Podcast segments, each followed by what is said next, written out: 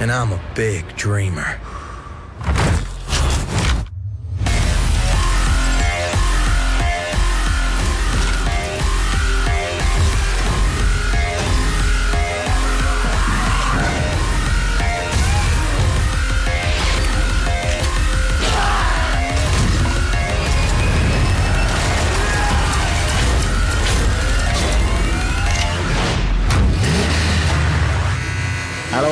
Welcome back to Link to the Cast, your weekly dose of video games and nerd culture ephemera. Here for another special edition, the E3 Wrap Up Pod.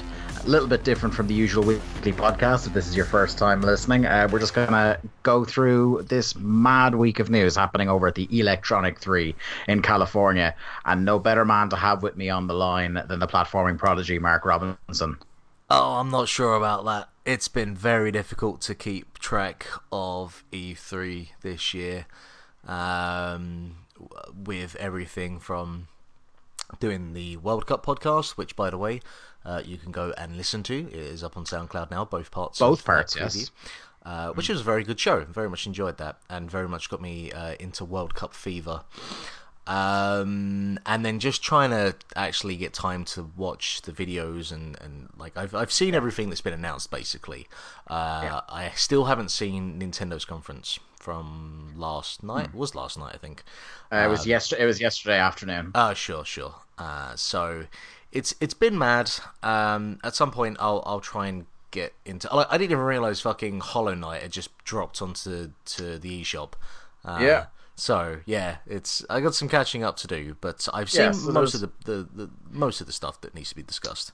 Yeah, I can tell you that even like I saw, I've watched all the conferences now. The only one I did not watch live at the time was EA, but then I, I went back and watched that in some spare time.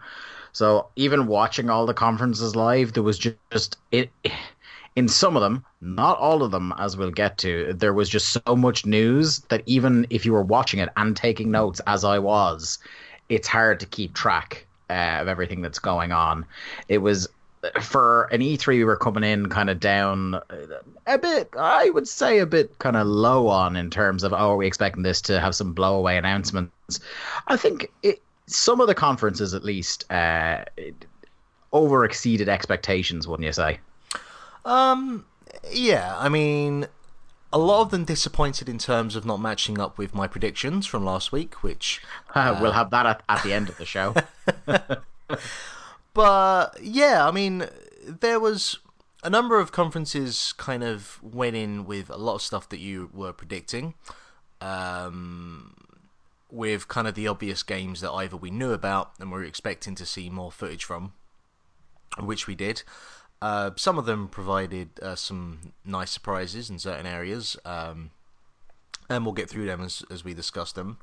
But I wouldn't say there was anything that I was out and out uh, disappointed by it because the stuff that was pretty lackluster was the stuff that I wasn't really interested in, like the the EA conference, um, and then the stuff that I either enjoyed um, but wasn't expecting to, like the Microsoft conference, was only in the fact that it gave me a whole bunch of games to look forward to that I'm going to be playing on another console. So, uh, yeah, it, overall it was it was pretty solid. Um, I don't think Yeah. there was anything like the the trifecta we always talk about is the the uh, combination of Final Fantasy VII, Last Guardian, and uh, Shenmue. Shenmue. Yeah. Yeah. So there was nothing to that degree, but there was there was plenty of stuff throughout. yeah, there was a nice consistency. There was a couple of ones there was a couple of announcements here this weekend that that really did catch me off guard uh, not quite on the level of a fucking Shenmue or Final Fantasy VII remake, but yeah, there there was a few surprising ones and a few kind of final like oh this big game we knew existed has arrived. Um, but I suppose we'll, we'll get into it all in, in due course. Uh, the way I'm going to do this is we'll go conference by conference and do some kind of um, first we'll do overall non-specific impressions of kind of like the presentation of the conference um and it, that sometimes ties into the length of these fuckers. Um and then we'll go into the the cliff notes i have written down here of the, the stuff that was worth knowing. This isn't the t- totality of everything that was announced um but certainly these are the the the, the highlights. Uh mark first things first before we get into EA, uh, literally right, I think it was right after we were finished recording last week. Um, fucking Hitman season two. Oh yeah, just boom. I mean, Um, you know it- what? It, seemed it seemed very much like they expected it to leak, and Sony just got it because it's not exclusive to Sony, but I'm pretty sure it was wasn't a part of Sony's like week of announcements leading up to yeah, um, thing. Yeah. Yeah, and they they scooped themselves because the the page went live on the store several minutes before the announcement was made. That's spectacular. Um, so I already had it pre-ordered and had the the the unlock for Sniper Assassin downloading when Sony went, "Oh yeah, it, it, it's coming out." But what do you think of the hit the little tease for Hitman season two?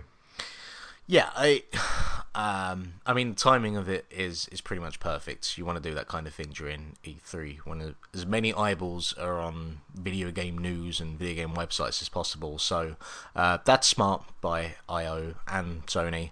Uh, yeah, um, I, I don't know if I'll immediately jump into it. Um, they announced that it won't be presented or um, that It's- it, it's won't, all- it won't be season. It won't be episodic. Sorry, is the word. Yeah, I'm looking for. it's, it's all on the disc uh, from day one, or all of the downloads, so- depending on which way you go. that will be interesting from a pacing aspect because one of the, the things that I think a lot of people enjoyed about the first Hitman is that because you only had the one level for a certain amount of time, you you know, like Yeah. we spent forever, and I certainly spent for ages on the first couple of levels, just finding out as many different ways to uh, get around the environment, interact with the environment, all the different types of NPCs, all the weapons that are available, and I wonder if uh, a little bit of the charm of Hitman in the way that it was uh, presented will be lost with Hitman 2. Yeah, I, I completely get that. I think it's a real like it's it's a toss up between knowing that having this like little bite size it's not even bite size because those fucking maps are huge, but having one episode at a time uh, allows you, like you said, to replay and replay and unlock all those kind of things on your your mastery unlocks and being able to spawn different places, spawn in different costumes, do all the challenges and things like that. Um, it, it's being able to enjoy that experience, and the toss up of that is that there were a couple of episodes that were a little bit like um a little bit longer than a month in between them and I was kind of itching for the new one to come out whereas now I don't have to wait. Um so if you're someone who can temper yourself and just take it one map at a time, then you're probably going to love this, but if you're somebody who just needs to get to the end as quickly as possible, you you mightn't uh, get the full benefit of it. But it's out uh, November. What is it? November thirteenth this year. And if you pre-order it physically or digitally, you get um, uh, early access to it's it's done as a, like a, a, its own separate download. It's Sniper Assassin mode. It's one of the new modes that's coming in. So among the new modes that's coming in is uh, there's one thing that uh, definitely made me it piqued my curiosity for uh, uh, from the perspective of having games nights here, and that's co-op assassinations. Very much uh, like that idea, but the um, the duh, duh, duh, what's it called? Silent Assassin, is it or Sniper Assassin? Yeah, uh, is basically I've played it now, and it's a mode where they set up a map, but you as 47 stay stationary with a vantage point off in the distance. So it was like this big kind of uh, not too. It's kind of reminiscent of the manor from the, the Paris mission, episode one of season one. And uh, you basically stand still with the sniper rifle and you have to try and hit the, all the targets and all the bodyguards on the map uh, before they get away. So you have to wait for the different rather than you try to kind of uh, force situations to happen or go for different challenges, you have to uh, analyze paths of movement and things like that, figure out where people are going to be. Uh, and shoot them in such a way that it doesn't raise the alarm because as soon as somebody finds a body or, or sees someone get shot dead, all the targets scatter and get off the map, and then you fail. Um, so that's a really interesting wrinkle on it as a little kind of it's almost like a little hitman mini game i like that and briefly mark because i was really quick off the draw downloading and playing this thing on friday and it's up on our twitch channel my little playthrough of it um I was briefly fifth in the world at Hitman. I'm proud of you. Uh, all, all too briefly. I, I I can't imagine I'm still up there in the rankings right now. But that was that that was uh, a little nice moment for me. But anyway, let's get into the actual um, the press conferences. And first, a day before anybody else, uh, we had the Electronic Arts crew uh, coming out um, and doing their conference. Um, what are your impressions of this one over like not specific about games but how did you feel the the presentation went for me i, I thought it was kind of just more of the same from them yeah nothing um i don't think it was as uh personally offensive as years past um the one two years ago with all the influencers yeah like there was a lot less of that so that was good um uh, just uh, yeah kind of by the numbers nothing too spectacular um you know, they gave us, uh, you know, enough around Anthem to get kind of an idea of what that is. Obviously, they uh, showed more about Battle Battlefield Five and the, the kind of multiplayer aspects of that. Um, and then I guess yeah, we can just kind of talk about the games uh, in particular Yeah. because one of the ones Uh, that I, I, I will. I, I will say just uh, before we get into the specific games, one of the things I really loved about this conference was the vibe of look how nice we're being to you. We're not putting loot boxes in this. We're giving you free content, yeah, as if they weren't the fucking ones who were the worst offenders of all this time last year. yeah, But definitely, now fucking butter wouldn't melt now. definitely on the charm offensive with that. Yeah. but uh, Absolutely. I, I'll start with you um, because I'm not a Bioware person, and Yeah. Anthem isn't anything that I'm I'd say I'm particularly interested in. So I know you are a fan of Bioware Um, games, Yeah, more yeah, I so than me my- anyway. So Yeah, I wouldn't call myself like a huge fan. I, I definitely call myself an admirer of the, the worlds that BioWare builds, be it uh, Mass Effect or Dragon Age. Um, it- I'm really, I find myself because obviously you you don't want to see people do badly in the industry. Um, I'm really rooting for BioWare because there's a lot of um, chatter over the course of this weekend that Anthem is really make or break for BioWare because Mass Effect Andromeda came out last year and it was a pile of shite. Um, and it didn't work, and even when it did work, it was very bad. Um, so it, it seems like they may be next on the chopping block from the, the cruel masters at EA closing down studios that displease them. Um, so hopefully they do well. Um, But with that said, like EA are putting a fair bit of um, they're they're really pushing this, you know. oh yes, yes, yes, So, absolutely. It- was it- a- Anthem was all over this weekend. Yeah, so and I think because of the nature of what Anthem looks like, I expect that it will do well. Now, whether it does well in the way that EA wants it to do well, that remains to be seen because those kinds of numbers are a bit skewed at this point when it comes to the big AAA uh, games. But I, I, I think it has the kind of vibe behind it, um, and it is front and center with EA at the moment. So I'm, I'm fingers crossed because uh, yeah, EA are quite. They have the notoriety at this point of um, picking up studios and then at some point down the line uh, closing them off when really the, it just was completely unnecessary. But what, what do you think of, of Anthem? So um, it's worth saying as well, just before I forget, that it's out February 22nd, 2019, which is a date that is going to keep coming up. February of 2019, there's going to be a lot of people that are going to have to quit their jobs if they want to play all the games coming out that month. It's fucking ridiculous. But um, Anthem to me, every every time I've seen it, Mark, I don't know about you, it looks like a Frankenstein's monster of like Halo, Titanfall, and Destiny all put together. Um, um, one of the things that seems to be coming out this weekend that people are a little bit disappointed in, um, the BioWare fans who are keeping track on Anthem, is that you're not going to be able to form like romantic relationships like you could in BioWare or in. Uh, or not in Bioware, sorry, in, in Dragon Age or in Mass Effect, or at least not quite in the same way where you can kind of like pick a gender and, and, and keep uh, like bouncing between paramours. Uh, it doesn't seem like you're going to be able to do that in Anthem, which has some of the, the, the Bioware hardcores a bit miffed. But I really don't think this game is for them necessarily. It's a million miles from Mass Effect or, or from Dragon Age. Um, it still doesn't interest me. Um, it, it the only way it, it it doesn't interest me from a like a playing it point of view. It interests me to see how it does financially. It interests me to see what that game actually handles like. It definitely looks pretty. Uh, I will say that, but pretty much anything that comes out of that Frostbite engine that's developed by EA looks really good. Uh, but still, I, I don't know. Like, it just seems like constituent elements of games I have enjoyed already elsewhere. It doesn't offer me anything new or unique. I don't think.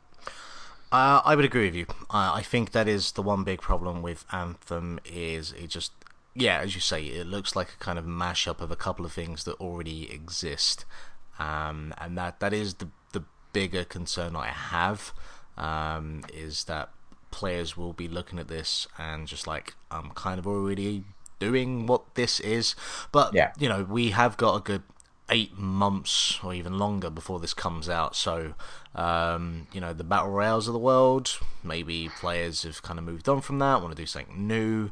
Uh, who knows? We'll see where the world is in uh, by February. Yeah. Uh, speaking of which, Battlefield 5 uh, had another trailer, a kind of full version of a trailer that had been teased early on in the week. Uh, game looks good. Um, if it's anything along the lines of Battlefield One, I'll really like the single player and not bother with the multiplayer. Uh, it'll be one to pick up uh, at a reduced price later on.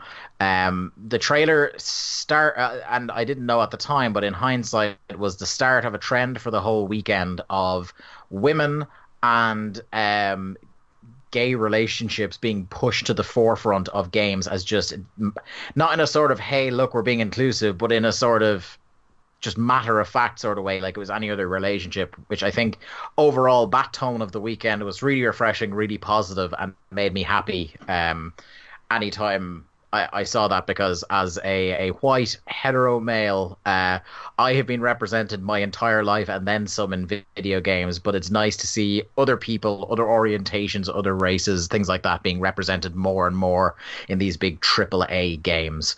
Uh, the other thing about Battlefield, before I turn over to you, that they have uh, announced is that they are going to do a battle royal mode, but uh, they're already saying they're going to do Battle Royale reimagined. So, Mark, in the course of a year and a half, we've gone from Battle Royale being this new hot thing in multiplayer shooters to it being ripped off to a massive court case to now we need to reimagine it. It's, um, which it's is a very accelerated process. they've Capcomed it, is what they've done. Yeah.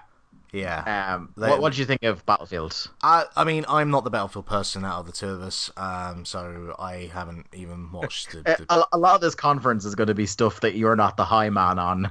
When it comes I to think. EA, that is yes, that is that is absolutely true. Um, so again, I'm kind of like banking on you to to give me your faults, um, Yeah. but I do appreciate with uh, with this and as you've mentioned across E3 that uh, developers and publishers are clearly just like no here here are um, people of color here are people of different sexual orientations whatever. Um, you know these are the people that are um, the, the kind of forefront of these games. And uh, for, you, for you people out there who uh, want to bitch and, and complain about that oh, f- fuck off uh, we're not interested. And uh, that that part of it I do appreciate Yeah, absolutely. Uh, we got one tiny bit of Star. Well, we got two bits of tar- Star Wars news. The first thing was one poor man was the sacrificial lamb sent out to talk about Battlefront Two. Um, and there was kind of like a moment at the beginning where there was very much sentiment of we know, but come on, let's carry on. Um, Battlefront 2 has just announced that they're adding the, the Clone Wars, uh, which is a big kind of like amongst the extended Star Wars community. The Clone Wars TV show is quite beloved. So adding content from that makes a lot of sense. The other bit of um, Star Wars news from EA was uh, Vince Zampella of Respawn, who you might know best as the developers of Titanfall, uh, have announced that they are at work on a new uh, full Star Wars title for EA that is going to be called Jedi Fallen Order. We didn't get many more details than that it was a very awkward little segment on that EA press conference. Uh, Andrea Rene did her best. Uh, God bless her. I think she was actually a very good host. um, and did her best with the awkward and stilted things she had to say and the people she had to talk to uh, during this. So yeah, Jedi Fallen Order. The the most Um, important thing there is I lost a point on that. yeah, you sure did. But uh, yeah, uh, when it comes to the scores totting up, uh, this is this this was the start of a uh, a poor little spell for you. Uh, here here was one we didn't st- we didn't consider. Unravel Two, spelled T W O, uh, not only announced but out immediately after the conference. Not in a million fucking years that I think we'd be in an Unravel 2. Um, Yeah. Well, I suppose in a world where we have Knack Two, you know, Knack's Yeah. back, Jack. but, like, Knack at least had some notoriety behind it of being Knack. Bad. Like, well, yeah. Unravel just was there um, and then disappeared without a whimper. So, all right then, uh, a, a rather unassuming and average 2D side-scrolling platformer. Sure, give me another. Again, it's very pretty. The first one was very pretty. I'm sure the second one is very pretty, but um, wasn't exactly uh, compelled to go straight to my PlayStation 4. Yes, uh, nor I, sir. Uh, speaking of EA Indies, uh, we have a new and interesting title called Sea of Solitude from German developers Joe May or Joe Mai. Um, and it's this really, really nice cel shaded adventure that looks to be kind of like based on this, like you're on the sea or something like that. Um, and it's all kind of like a thematic exploration of loneliness and depression So I'm Uh, well on was- board. this was the real like somber moment um where like the woman from the studio came out and like presented like people are monsters you know it was like whoa okay steady on we're here for a fun time um but yeah that's sea of solitude uh, did you see this what, what did you I, think I of did it see this I- actually. the art the art looks great Yeah, I mean the game looks phenomenal, and it actually reminds me a little bit. Uh, there are times where um, there are the kind of like digital black, uh, like ash particles falling around, kind of like in Twilight Princess during the the bits where it all goes digital and whatnot um, in the darkness. Um, it looks really really nice. Um, and it, the key thing is, it doesn't look like an EA game, and that's probably the, the highest compliment I can give it. um, but yeah, I, I actually I'm quite interested. That was the really the one thing from EA that I took away that was like, yeah, I I'd like to look at this more. Hey mark command and conquer is back but it's on phones and it looks shit I mean, there are two types of games um, that have exploded in the past couple of years. One of them is the Battle Royale mode, and one of them is your mobile free to play RTS. So the idea of EA taking Command and Conquer and turning it into that, uh, really, honestly, is something that we should probably have predicted last week. Mm-hmm. So, yeah that, seems, you know that seems like a bit of an open goal in hindsight And you know what? Like, it's it's a smart thing to do because uh, EA. I, I'm presuming that this is them looking not completely at the whole like, all right, well, loot boxes aren't working, but um, somewhere where that is. Uh, more accepted as just a common practice and just a, a common mechanic is in that free to play mobile market. Uh, so, uh, you know, I reckon they'll make a fair bit of money from that. Yeah. Uh, we had our FIFA trailer, which uh, had the announcement of the Champions League license. The big footballing special guest for the EA conference this year was, in fact, the Champions League trophy itself, uh, which was uh, a bit of a turnabout. Uh, but other than that, kind of your boilerplate. This ain't Joe Daddy's FIFA. We've changed it all this year, even though it kind of looks the same. But you know, we'll still all buy it. But uh, yeah, the Champions League and presumably the Europa League are, are coming to FIFA.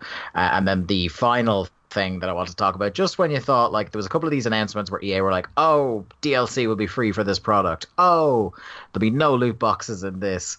Right there, nestled in the middle, was that they announced a new Premier subscription service. Uh, so they already have EA Origin, and now there's kind of a, a, a new higher tier of uh, Origin Access called uh, Origin Access Premier that uh, basically just allows you to get the if you're uh, an Origin user on PC, you will get uh, EA PC games a bit sooner than you would on standard Origin access.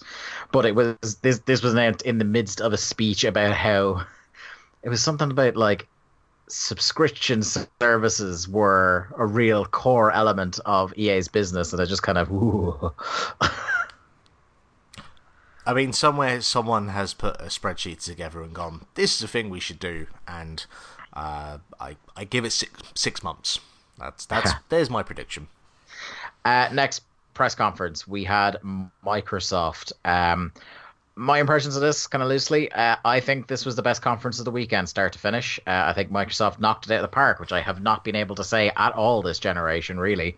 Um, they had a lot of games. They had strong branding about like you can play all, all, this stuff on Xbox. Here's our range of Xboxes. Here are the services we provide. Strong branding there, hammering on the exclusives, whether they're a first party exclusive or timed exclusive. Um, really driving home that there are things you can play first and best or exclusively on Xbox. Uh, they're continuing to make that Game Pass service they have real good value for money.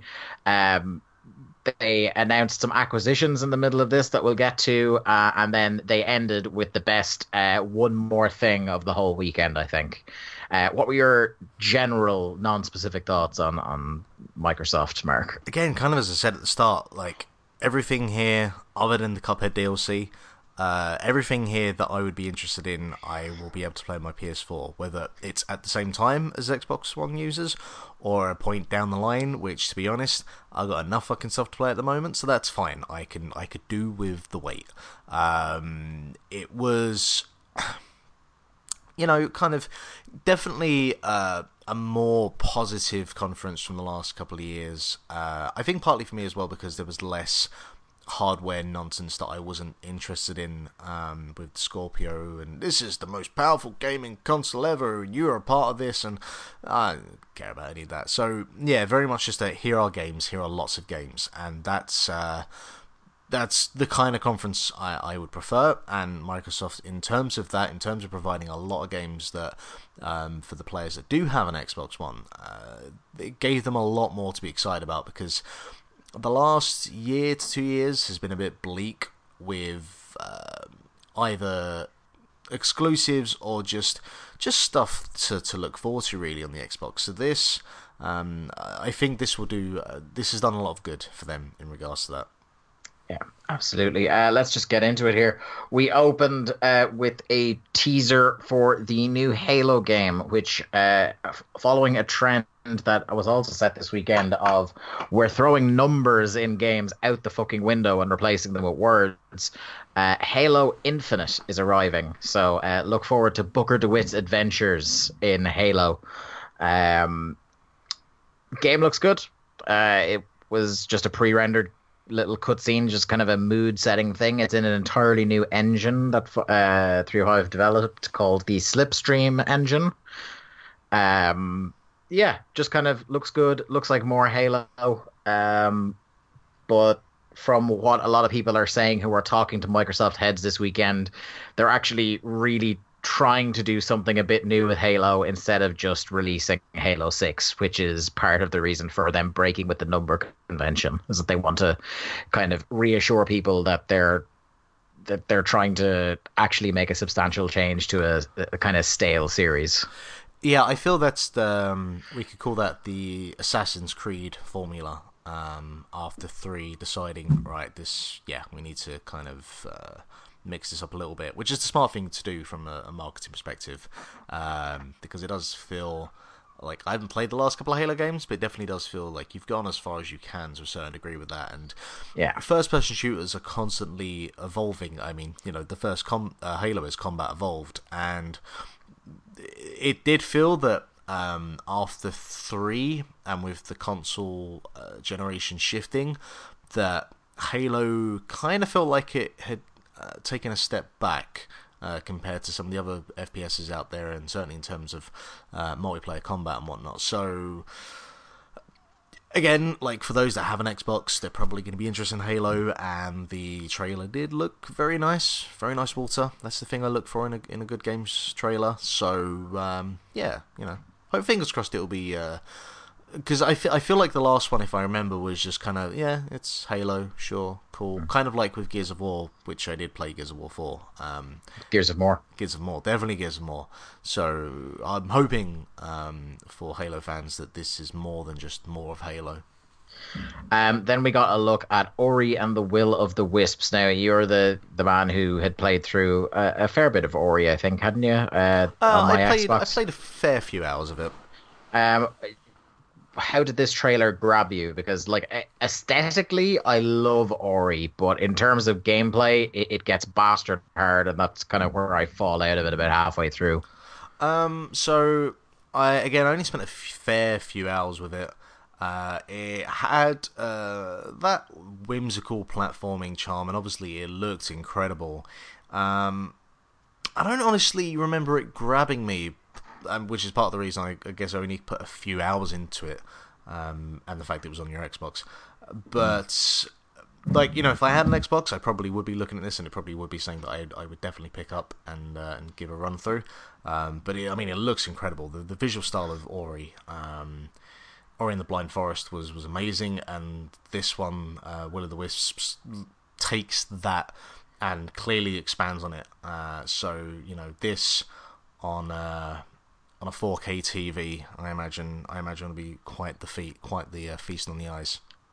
Uh, we got to see what the new From Software game uh, that was teased at the Game Awards is, and it's a game called Sekiro: Shadows Die Twice, and it's basically Samurai Dark Souls. Um, uh, what I liked about this was we got we got an extended look at what it is, but uh, I- love that even though they've gone for a brighter color palette, which is not hard to be uh, uh, more colorful than Dark Souls or Demon Souls or Bloodborne, but uh, as well as the brightened color palette, they've still kept that like art style of From Software games where everything is still gross. Um, what did you think of Sekiro: Shadows Die Twice? Obviously, neither of us are going to play this game, but uh, how do you think the presentation was? Well, I like that we had uh, Nioh last year, which was like Samurai Blood Bloodborne, and now we have Ninja Bloodborne. Um, Yeah. And I like that as I was watching this. What was what was it? Um, I think the the giant bomb lads were like, "Is this Tenchu?" I think. Uh, Yeah. it did give me vibes of that. Yeah, this actually did look really cool. Um, I, as as you've mentioned, neither of us are uh, uh, Bloodborne slash Dark Souls uh, people, uh, but I do think that that type of game in a specific setting might intrigue me, and I think that a, a ninja setting, and even like I would like to play beer at some point. I just I never got around to it. Um, Yeah. it is a kind of setting that would possibly intrigue me. So uh, it, it looked really cool, though. Um, definitely, definitely another game um, for for Xbox owners that would, I, it probably looks like something they'll pick up. Uh, then we got your boy Todd Howard from Bethesda, who came out. Clearly couldn't wait three or four hours until his own conference. Needed to come out during Microsoft to talk about Fallout 76. All we really got this was a couple of little tidbits in a trailer. The big meat of what Fallout 76 was going to come later with a gameplay trailer over at Bethesda. But for now, we'll just mention he came out, showed a, a, a kind of cool, like the the trailers for Fallout are always great. They always have great music, great voiceover, really sets the tone, sets the mood, gets you in the mood to play or look at some Fallout. Um, and the the main tidbit of information he gave away during this, uh, for those who were worried that this was just going to be a small afterthought for Bethesda relative to a, a normal full meaty Fallout game, he pointed out that the map to Fallout 76 is four times the size of Fallout 4. Okay, but Uh, this, does it have four times the content? Well, this is what we'll talk about later when we get to Bethesda. But uh, what do you think of Toddy H there and his and his trailer? The trailer was cool, wasn't it? I haven't seen it because it's Fallout, so I'm not interested. Ah, yeah, yeah. Fair. Uh, then we got uh, a trailer for The Awesome Adventures of Captain Spirit, which is from Don't Nod. Uh, it's uh, uh, what we would later find out at the Square conference is a precursor to whatever Life is Strange 2 is going to be, but it's a, a, a relatively standalone story in the Life is Strange universe. It's going to drop June 26th and it is free, uh, which is pretty cool. Yeah, this came. Um, it had a visual style similar to to Life is Strange, but uh, I mean, you you, uh, you know you were very much a fan of the first Life is Strange. What did you think of this? Um, I thought it's cool. Like, um, obviously, I selfishly still want to hang out with Max and Chloe, see what they're at. But um, as a kind of like tester, and then finding out that like it is a tease to whatever Life is Strange 2 is going to be when that comes out. Now I'm interested, and hell, it's free, so I'm going to play it anyway. And I really like the the art style of, those Don't Nod Life is Strange games, so uh, I'll definitely be checking this one out. Uh, then, even though it was delayed during the week, we got a little bit of a kind of what I imagine was supposed to be the launch trailer for it, uh, but they lopped off the, the the date at the end. Uh, a little bit of a trailer for Crackdown, uh, where Terry Crews is basically assuring us how much fun it's going to be, and please forget about the fact that we delayed it. Um, one thing I will say about this, apart from the like, uh, you know, that there isn't such a thing as too much Terry Crews, uh, I like the art style in Crackdown Three. Um, cel shading is always uh, a good way to go for me. Gets gets a little thumbs up from me. I, you know what? Watching that trailer, um, I, I, I'm really there's nothing about Crackdown Three that looks compelling to me at all. Yeah. Oh, I don't. I don't want to play the game at all. It looks But- nice, but it's just it looks like a big pointless shooty bang bang type game that Yeah. I don't know. There's just there's nothing there. There's to me, nothing I- there. To me, I looked at it and I was like, you know, I could just play Saints Row. Yeah. like it did it did look like agents of mayhem the really bad uh game made by the saints row people last year uh, i could not get that out of my head but uh anyway Yeah, I just they showed the the, the Yeah. more that we get about Crackdown Three, and the more it gets delayed, and with trailers like this, I'm I'm I'm worried about that game when it gets released. Uh, like I don't know how you feel, but yeah I I think delay after delay after delay makes me feel like mm, i'm not so sure about this i'm really not so sure about and, this and there's just nothing to show for it. Like that that trailer just didn't show anything that. and it's it's coming out in February, so it's going to be out in the middle of a hundred thousand games. So either they're really confident, or they don't mind it being sent out to die because people will be too busy talking about the other games to report on it. I guess we'll see. I guess we will. Um, then we got a trailer for Metro Exodus, which I'm really interested in. It's got that like grimy post-apocalyptic Soviet aesthetic going on, like, the other Metro games. Um, i- you're going to be kind of traveling around Russia, not just in uh, Moscow. Um, from what I can tell, uh, visuals look great. Looks like just uh it's gonna scratch that itch for a good like 7.5, 8 out of 10 first person shooter that doesn't bother me with multiplayer. Yeah, I like I like the way this looks. Um, that kind of post-apocalyptic Chernobyl type sort of setting. Like it, it's got a cool vibe to it. Uh, I haven't played Metro games um, for reasons being that I'm a big coward, but it it had a cool trailer, had a cool vibe to it. Um, this this one impressed. This one did impress. Uh, Kingdom Hearts 3 has Frozen. That's pretty much all I have to say about that. yeah. God, Uh, God bless for- God bless fans of Kingdom Hearts. That's all I can say. Yeah, I got a big demo for Forza Horizon, Forza Horizon 4, which is usually the piss break for me because I don't really care about driving sims that much. Uh, although I will say the the dynamic weather they have in it looks pretty cool, and it's an interesting idea that um, every single week in that game, this was revealed on the Giant Bomb Night Show last night of all things. Um, every single week in that game, the weather is going to change, uh, the season. So it will be spring one week, then summer, then autumn, then winter. So basically, the same tracks if you play say track one you play that this week and then you go back to play it next week will the the weather impacts the game in a dynamic way that means that like the challenges brought on by different seasons will um make driving them or tackling them slightly different so i think that's a like that's a clever driving sim way of trying to keep sustained online play going. Uh, and they also said like every week they're going to be changing up the different events that are actually available in the world.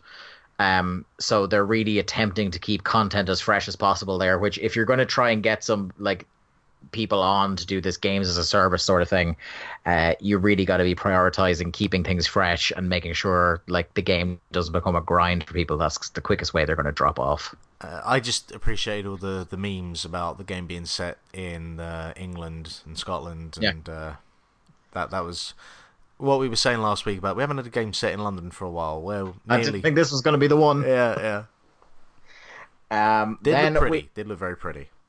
uh, we also had a big announcement here. Now we kind of like laughed beforehand about how Microsoft really wasn't doing a great job with the first party system.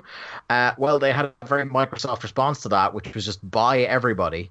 Um, so they announced that they're opening a new first party studio called the Initiative.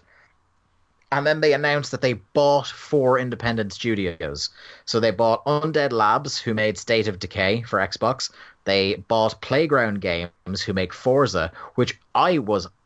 It fucking baffled me that they didn't already own the studio that makes Forza, but whatever. Um, the big one for Mark here, uh, they bought Ninja Theory. Uh, um, Yeah. Who made DMC. Uh, so now Ninja Theory is an in-house first-party developer for Microsoft. That's It's- a pretty big get. It's the genius thing of um, there can't be first party games or games on any other consoles if no other studios exist. It's genius. Yeah. And then they finished off the set with uh, Compulsion Games, who are the people behind We Happy Few. And we got uh, a new trailer for We Happy Few. And a lot of impressions coming out of We Happy Few, which is playable on the show floor at E3. It turns out, Mark, they have changed the entire genre of that game. Did you did you read about this at all? So I I haven't checked up anything new about the game since this E3. All I remember is that there was the original trailer, everyone got very excited. Then people got to play the game. It was amazing for the first 10 minutes and then became largely redundant afterwards. It became Don't Starve or something like like it. it the problem was it's it's at its core, the original version of We Happy Few was a hardcore, and I mean hardcore survival game. Like it had hunger meters and tiredness meters. Uh, that's how hardcore it was. Um, so what they've done seemingly here, because the game went quiet for a long time, as you'll recall, uh, and it's it kind of been re-announced with this trailer and its acquisition by Microsoft, presumably some new money coming in, and uh, people who are playing it are saying so. The way it went was everyone saw the trailer, as you said, it got really excited, going, "This looks like Bioshock by way of Clockwork Orange," and then the the kind of the alpha came out or whatever you want to call the ver- the playable version of it that came out and everyone's like Ugh, no i don't want to play this. So they basically just went back in and went right no one likes what type of game it, this is. Fuck that out. Keep all the cool stuff people liked and just turn it into mechanically a bioshock game. And that's what they have done. It's an it's an action game now. Huh. um, Well, so I in, in fairness to them they've pivoted and like now i'm interested in playing that game Well, if you think about it, like the uh, the original uh, Bioshock Infinite trailer and what that game looked like at the end was, I mean, obviously they were both first person shooters, but there were some radical differences there. Um, They, so they even changed the like the original villain in Bioshock Infinite was a guy called Saltonstall. Yeah. Who the, the I think the main image of him you can find uh, in the the game is his scalp nailed to a piece of timber somewhere. So, I mean, look, I mean, they got the re- reception back. They felt that, all right, this isn't working, and they made the changes they felt that was necessary. And, uh, you know, I, I kind of can only commend them for doing that. Uh, Division Two is in Washington D.C. and will be out on March fifteenth. But it's Uh, not I'll- a statement about, you know, anything current at the moment in the political landscape. nothing. Not at all. Nope. Nope. Nope. Um, but you know, if I I have always insisted that game in terms of how it looked and how it played was brilliant. The problem was much like Destiny when it came out, it was just hollow. There was no content. It was so grindy that it completely turned me off and a lot of other people as well. So if Division 2 can come out, learn from its predecessor's mistakes, um, it could be a pretty decent game. Uh, as I said, out, out March 15th. Uh, we got a Shadow of the Tomb Raider, a brief trailer here. There'd be a longer one at the Square uh, conference. Um, and this one basically just showed how it was more of the same, which is fine. Now we'll throw over to Mark Robinson for this next one. It's not quite Skate 4, but uh, Session. Yeah, I, I, I, I fast forwarded to this part of the the conference just to see like the YouTube comments, and everyone's just like hashtag Skate Four, Skate Four, Skate Four, and it's not Skate Four, but it does look like Skate. and that's cool because we don't have anything that's like skate at the moment. So Yeah, clearly EA aren't bothered. no, and because you know they can make all their money off of a Command and Con- Conquer mobile game. So good. I'm glad someone has picked up the reins and thought, fuck it, let's make our own skate skateboard game. So I mean, who knows what this will play like? Who knows if this will be um, more of the sim type skateboarding game like Skate, or will go more of the Tony Hawk's route, um, preferring the former. But uh, yeah, hey, like everyone that would be interested in the skate game will have looked at this and thought, "Huh, all right," and that's that's genius. So yeah, yeah, definitely Yeah. on board with this. Next one, we're both very on board for, I'm sure. Devil May Cry 5. Oh, I, this I good. text you. I text you. I was fucking kicking myself. I didn't predict Devil May Cry 5. Um, yeah. Talk to me about Devil May Cry 5, buddy. Uh, it looks a lot like DMC, uh, which is not a bad thing because It looks like DMC, but it also looks like original Devil May Cry franchise as yeah, well. because uh, I I will be the person that says I prefer DMC over any Devil May Cry game. So I'm glad. Goddamn monster. Uh, look, I am the one. It is a divisive game. Yeah. So I'm glad that they have taken um, elements and, and aesthetics from that. Uh, and I mean, to be honest, I looked at the main character and I was like, "Huh, it's Cody Rhodes." So you know, look forward to that cosplay at next year's Wrestle Kingdom. But you know, I saw more uh, footage. I've seen uh, gifs from Nobel on Twitter, and it it looks like a hell hella fun game. Uh, so I Yeah. really, am really looking forward to that. Uh, for Devil May Cry fans, I think the main thing of note here is that the main character in the game is not Dante, but is in fact Nero. In- Uh, from was it Devil May Cry three or four? Uh, Three. I think it was four. Oh, was it four? Oh, Yeah. Virg- Vergil was three, wasn't he? Uh, well, I only remember Vergil from DMC off the top of my head, but yes, he was in prior ones. But yes, because Nero was in four, because that was part of what people were throwing a, a strop about was the fact that you didn't play as Dante the whole way through. It wasn't quite to the levels of playing as Raiden in MGS2, but you know, the theory is Uh, the same. Yeah, and then you got your tease of Dante at the end, and of course we have our new sassy female sidekick as well in the trailer. Um, then we move on to we're we're really in Mark Robinson corner here because then we got a tease for Cuphead, the delicious last course DLC. Yeah, we did. with speaking of trends v3 new playable character miss chalice Uh, look, just just give me more Cuphead. I'm fine with that. I didn't think we'd get this. Um, I I really didn't think we'd see anything new uh, Cuphead related, just because of. I I really want to know like what was the development of Cuphead like. I really hope we get a no clip episode based. i was gonna on- say at danny o'dwyer yeah, yeah. Just to learn, like, okay, what what happened? Why did this take so long? Was it just the original art assets? What what was it exactly? Because to get like within a year later, we're spinning out this. Um, I don't know. Maybe it's that they're more comfortable. They have kind of just the engine in place. Maybe that was what the issue was the whole time.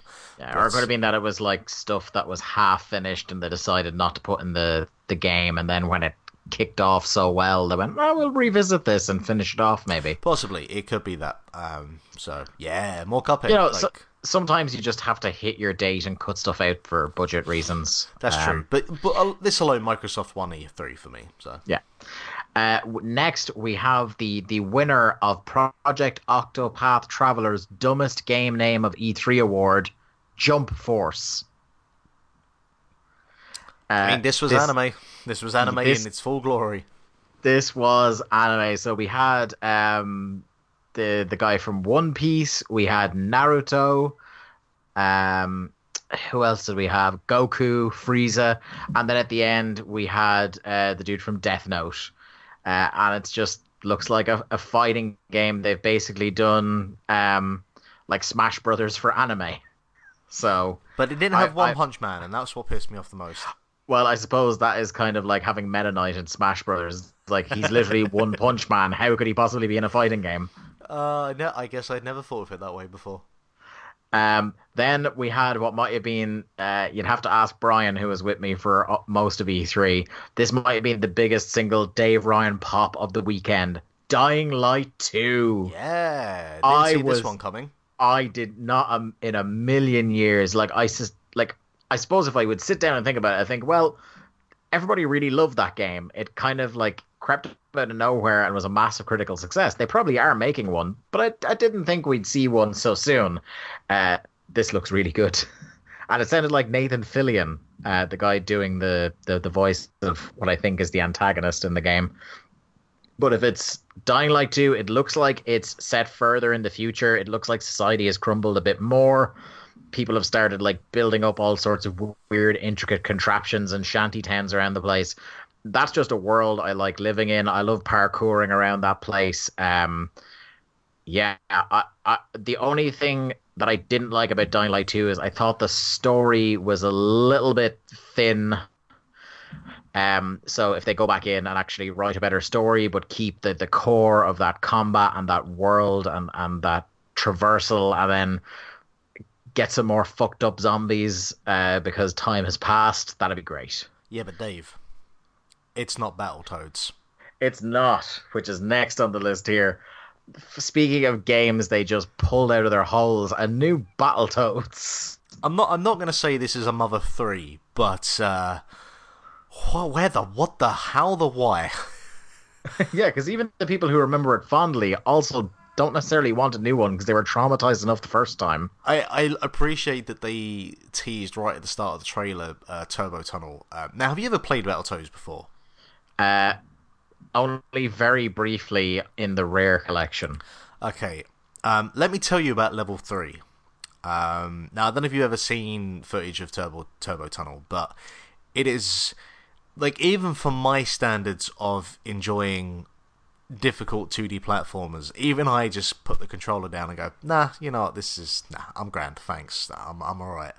Uh, I will be very curious to see if this is just like a straight up HD remake, uh, and I'll also be very curious to see if this does what has become uh, a common trend among uh, either HD remakes or just kind of straight up ports of older 2D classic games, with Mega Man, the, the recent Mega Man collection being a good example of providing any kind of uh, rewind feature or uh, save state feature. Um, Because I think that's the case as well with oh, uh, I want to say like a lot of the 3DS ports of like older Nintendo games. I think you can do save states if I remember correctly. I might be off. Um, and so, if any game, any game ever needed to have something of that nature, it would be a, a Battletoads game. Um, so, but I'll be curious because like Battletoads actually as a game isn't that great by any means. It's just it's its notoriety is just how fucking difficult it is. So uh, I'm curious to see what that'll look like in the end. Uh, Just Cause 4, the biggest Just Cause yet, was announced. We'd get more details on that later at Square, but it is out on December 4th. Um, so, yeah, another game. Hopefully, this has a half decent story in it. Uh, yeah, and again, like the idea of like bigger, this is bigger. It's like okay, well, it needs to be filled with stuff that makes it being bigger actually worthwhile. Um, and that that that kind of already has me concerned that, that that's the thing they're going on. Is like it's a bigger game. It's like you have to do more than that. Uh, then we had, I think, one of my favorite uh, laughing out loud moments. Uh, Gears of War symbol comes up on the screen. You hear a noise, the wall gets knocked down, and it's Gears of War Funko Pops. The crowd went from hyped to dead silent in a matter of seconds. Uh, as Gears Pop was announced, uh, a mobile game based on the Gears of War and Funko Pop universe. See, I immediately thought that it was going to be like a, a Lego inspired type game, but using the, the Funko Pop figures, which I would be well on Oh board with. Oh god, we we need to delete that from this podcast because they will do that. No, I think that'd be a great idea. fair enough, fair enough. I'm sure, like for the for young people, that actually they would love that. Um, then they also announced Gears Tactics, um, a new kind of like XCOM Gears of War game. Uh, and then finally they got to what everyone thought they were announcing in the first place, Gears Five. And amazingly, when you think about the the almost toxic levels of masculinity this franchise is steeped in. Gears 5 has Kate as the main character, and that just warmed me up.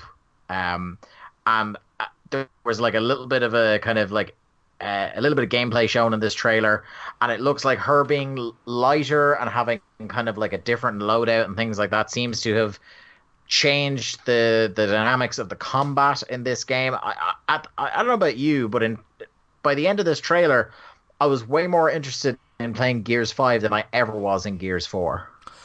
Um, well, I think the interest in playing Gears 4 uh, partially was the fact that, you know, it was the first one on the new console and the idea that we could play together as friends. But Aww. yeah, yeah, the uh, definitely coming out of it. Like we went in just with the case of, hey, it's been a long time since we've had a Gears of War game, so that you know wasn't Gears of War, the fucking Pendulum Wars. Um, so definitely kind of at halfway through that, I definitely felt the grind of this is definitely Gears of More. So uh, I wonder if you know a lot of feedback got back and they realized okay maybe um, kind of similar with halo at this point where there has to be some tweaks to just the way the game feels and plays to provide kind of like I don't know just something that will get players to sink their teeth into to like hey here's something that's a little bit different and not just more of the same. Um, and yeah definitely kind of throw and along with uh, a lot of the themes that we um, with the trends of E3, as we pointed out, you know, kind of front and center is uh, kind of a main protagonist, or certainly seems to be kind of the, the main crux of the storyline, uh, which is which is awesome. Uh, that's that's really cool. They announced kind of like as we expected, some people would start announcing this weekend that work has started on developing the next generation of hardware for Xbox. Uh, although I think everyone was a little bit surprised it was Xbox announcing that before PlayStation because PlayStation were always the ones that you got the vibe out of them. There was definitely a PS5, but Xbox with the kind of like universal Windows platform and stuff, it seemed like maybe the Xbox One X platform might have been the end of a traditional console cycle for them. Um, but there you go. There's going to be an Xbox Two. Um, or maybe they just call this one Xbox to fuck people up even more. I don't even care. Whatever. uh, but then, just as the conference was about to end, um, some kind of like uh, Solomon Crow style hacking graphics came up on the screen, and then we got finally, at long last, after all these years, our trailer for Cyberpunk 2077. now, CD Projekt Red, the the studio behind the Witcher series, which, as documented on this show, I love Witcher 3 more than is reasonable. Mark does not care for The Witcher, but this trailer was something else. So it's actually been interesting looking at the fallout of this trailer because there's been a lot of people that have gone with uh, the fact that oh it's uh, this male protagonist and oh look you can uh, get like a there's a core meter that you can upgrade and um, there were some people that just didn't weren't into the, the, the protagonist that was shown in the trailer. Um, now you know I'm a white cis male so uh, my uh, attitude towards that or the the feeling from that I'm not going to have compared to, to someone else who's not. So that's fair enough, and I can't you know um, I can't relate to that. But for me, just that general. The, just the way that game looks and the the visual style, um, it's it's got elements of so many different types of cyberpunk type uh, yeah inspirations like you, could, you, know? you could sit you could sit here and just start naming off like blade runner fifth element things like that. It just it just looks it's a world that looks rich with detail. Yeah. And like you know we've never really had uh, a, a big time blade runner type game. Uh, i know i think there was a point and click ages ago.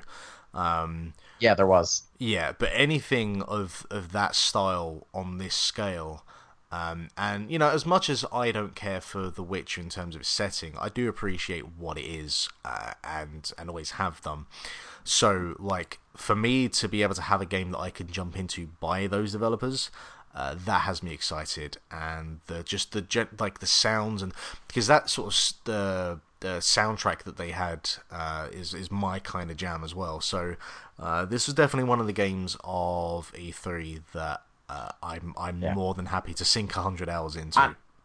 One thing I was really surprised to learn um, was that it is playable behind closed doors uh, at E3. They have enough of it kind of like up and running that people are getting their hands on it. And uh, Jeff Gerstmann was telling a story about how like he was talking to somebody about uh, you know different appointments they have behind closed doors at E3, and the guy said to him is like.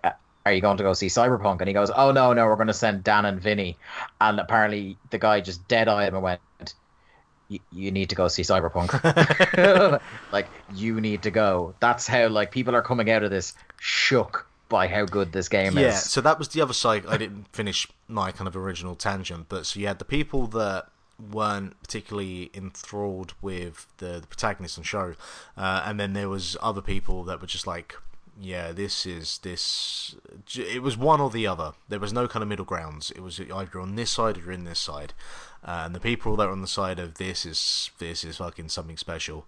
Um, that had me excited. That had me really excited. So I wonder, like, I, I, I saw tweets. I can't remember exactly what they said about whether it's like a fixed protagonist or that can change or you can customize or whatever you can do. Um, so we'll, I guess we'll kind of see and wait for any fallout on that. Yeah. Uh, moving on now to Bethesda. Uh, I, I thought this was a strong showing in terms of like the the names, uh, like the the kind of there was, there was a lot of meaty announcements. We know there's a lot of content now coming out of um, Bethesda over the next while. They've kind of set out their stall for the next several years, really, with this conference. But I thought some elements of it, particularly the beginning, came off quite awkward in the context of what press conference is supposed to be. I mean, I appreciate you, what they were.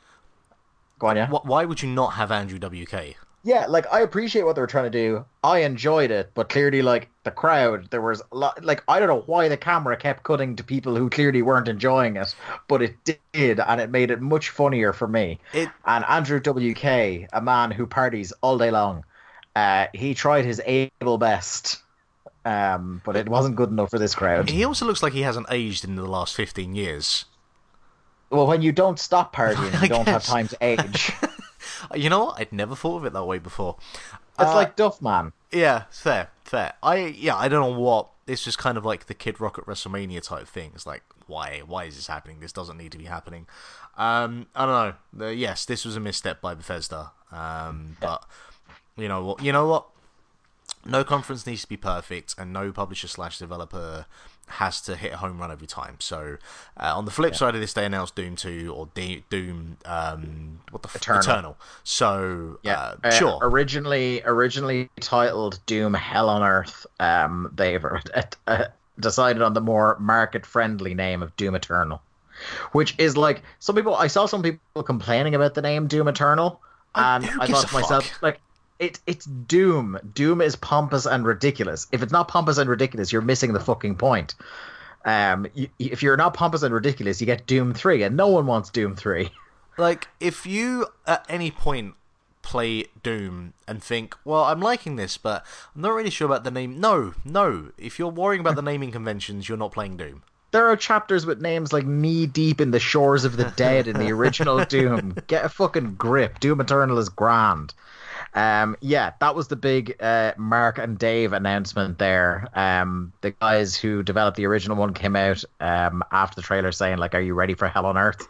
Uh, we got this cool trailer of like a hell, like a hellscape breaking out on planet Earth. Uh, the the skull of a monster on the ground, and then Doom Guy just fucking steps on it and loads the shotgun, and you're like, "Fuck yeah, Doom Guy!" Um, yeah, absolutely hyped for Doom Eternal.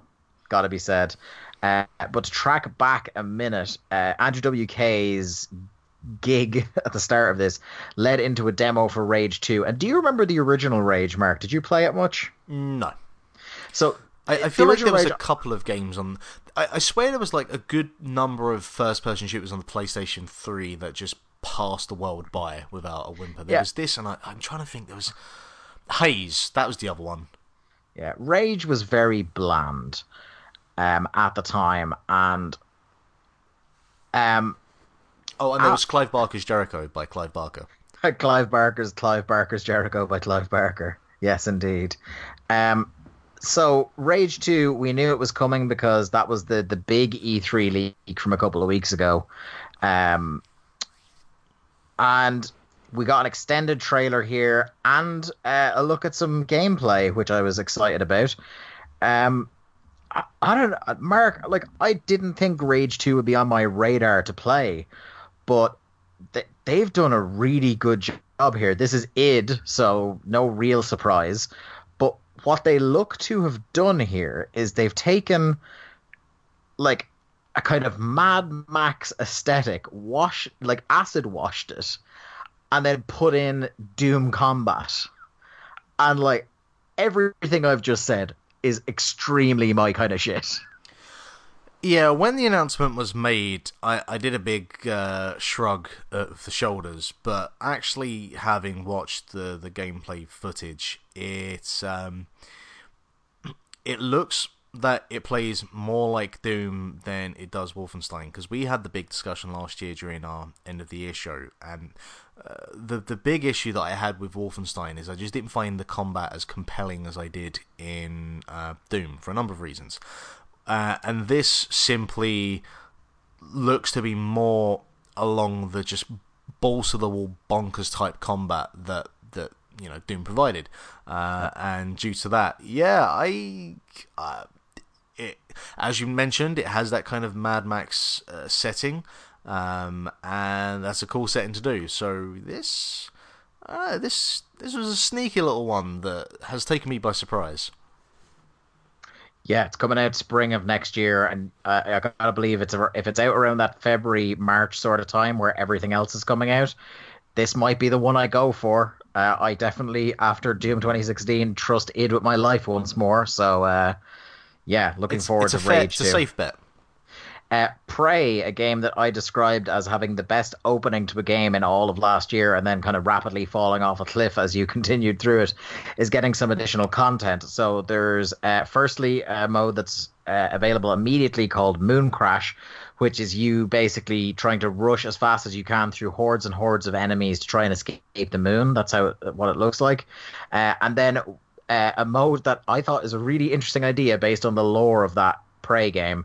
Uh, it's called Typhon Hunter, Mark, and you play your kind of normal human player character, and five of your friends or strangers online, presumably, play Typhons, the the monsters that are in the game, the uh, the mimics. So it's basically a hide and seek game where the the five players who are playing against you can hide out as an inanimate object anywhere in the world and can sneak up on you as say a cup or a fire hydrant or something and kill you and you have to try and figure out where they are and kill them first. Um, I, I think that could uh, make for some fun gameplay. And I, I really actually want to see how the mechanic of allowing players online to disguise themselves as any inanimate object they want will work. Is is that a thing you think you'd jump back into um, I definitely give it a shot. If, it, if it's free content, I, I definitely give it a shot. I like I keep meaning to because a couple of people have told me maybe go back to Prey and and just kind of finish it, just to have a full picture of it. Um, because I do love the gameplay in it. It's just that that like I'm about three quarters of the way through, and the story has really started to slow down, and it's lost the run of itself completely. And every new enemy I come across is just a kind of variation on the Typhon theme. I, I just, I don't know. It'd need to finish strong for me to revise the opinion I laid down last year, but uh, I, I, might give it a shot again when this stuff comes out. They're also doing a new game plus mode, but that game is surprisingly difficult. Um, so I don't think I'd go with new game plus necessarily. Then surprise of surprises, I don't think either of us had predicted this. Machine Games came out on stage um, including the man who, uh, the man from the giant bomb couch last year who was vaping, uh, saying that you know last year everyone came out played Wolfenstein 2, the new Colossus, and I quote, beat the fuck out of some Nazis, which got a huge pop from the crowd. Um, and then they announced a new uh, like not full sequel to Wolfenstein, but kind of like the New Colossus's version of the old Blood, and it's called Wolfenstein Youngblood, where you and a friend play li- local co-op as BJ Blazkowicz's twin daughters in 1980s German occupied France. And all of that sentence, once again, extremely my shit. I'm on board with that. Though, Yeah. I mean, again, um, I'd prob- I'll probably end up being a little bit more tentative with this this time because uh, I'll probably want to wait and see like how the game fares um, because you know, as mentioned, um, I wasn't as overly sold in in parts of the level design and combat with the last Wolfenstein, but like in terms of uh, kind of plot point, plot concepts, story story concept. Uh, this this is yeah, this is awesome. This is a really cool way to, to a re- cool direction to, to take the story of Wolfenstein. A- and again, women at the forefront of the game. Uh, excellent stuff. Then we got our meteor look at Fallout 76. Um, basically, it seems like uh, it's not an MMO, as as like Kotaku said, it's not an MMO, it, and that is true. Uh, what it is is it's an always online game where you kind of like it's like you're playing a normal standard Fallout game, except the couple of dozen NPCs that you'll come across in that huge map will all be actual players. Um, and some of them can be hostile. They showed a hostile encounter, and then some of them can help you or become merchants or help you out on quests and things like that. Um, Todd Howard did stress that you can play this game as a single player game if you like, but you, you have to play it online. Um, and he thinks like a lot of people are going to have more fun playing it as somebody else. Canonically, it's the first in the whole series. Um, you will play one of the very first vaults that gets let out, and you have to kind of uh, do quests and start rebuilding one of the first settlements after the bombs drop. Um, yeah, I know Fallout isn't your kind of thing, Mark, but this kind of calmed some of my worries down about what that Fallout 76 game was going to be. Um, like, it's definitely not a full sequel to Fallout 4. Uh, but it seems to be a considerably bigger project than, than Fallout New Vegas. And I think even though you're not a Fallout fan, you'll probably agree that uh, it's it's nice to see big developers take big risks with important IP. Yeah, well, I remember you saying um, at some point during Fallout 4 that basically they had pretty much done everything they could with Fallout. Like, kind of in the same Yeah. way with uh, Far Cry 4 as well. It's like this, you know, this is nice and all, but this is uh, kind of uh, a, the same version uh, of what's come before, a different version, but of the same theme. And so, yeah, I- from everything you've said, from everything I've seen, it definitely looks to expand on that and do some different things with it. And uh, you know, I commend Bethesda for that. Um, it probably still isn't something that I will actually look into, but if you have a nice time of it, uh, that's that's all I need to hear. Indeed. Um, next, we got uh, a game that I have literally no interest in playing, but in terms of how the game is built and will work uh, mechanically and technologically, I'm very interested, and that is a full Elder Scrolls RPG on a phone. Uh, Elder Scrolls Blades. Uh, don't want to play this game. Presumably, this because you're not a swords and sorcery guy. This doesn't appeal to you. But I'm fascinated to see if this game actually is big and how it works. Uh, that's still more interest than I have, if I'm being Yeah. perfectly honest. Yeah, I still won't buy it, not a chance, or download it even if it's free. But uh, if they can make it work on a phone, what an age we live in. Uh, then we got uh, this kind of this conference came to an end with a double barrel of we're staking our claim for what we're developing in the future.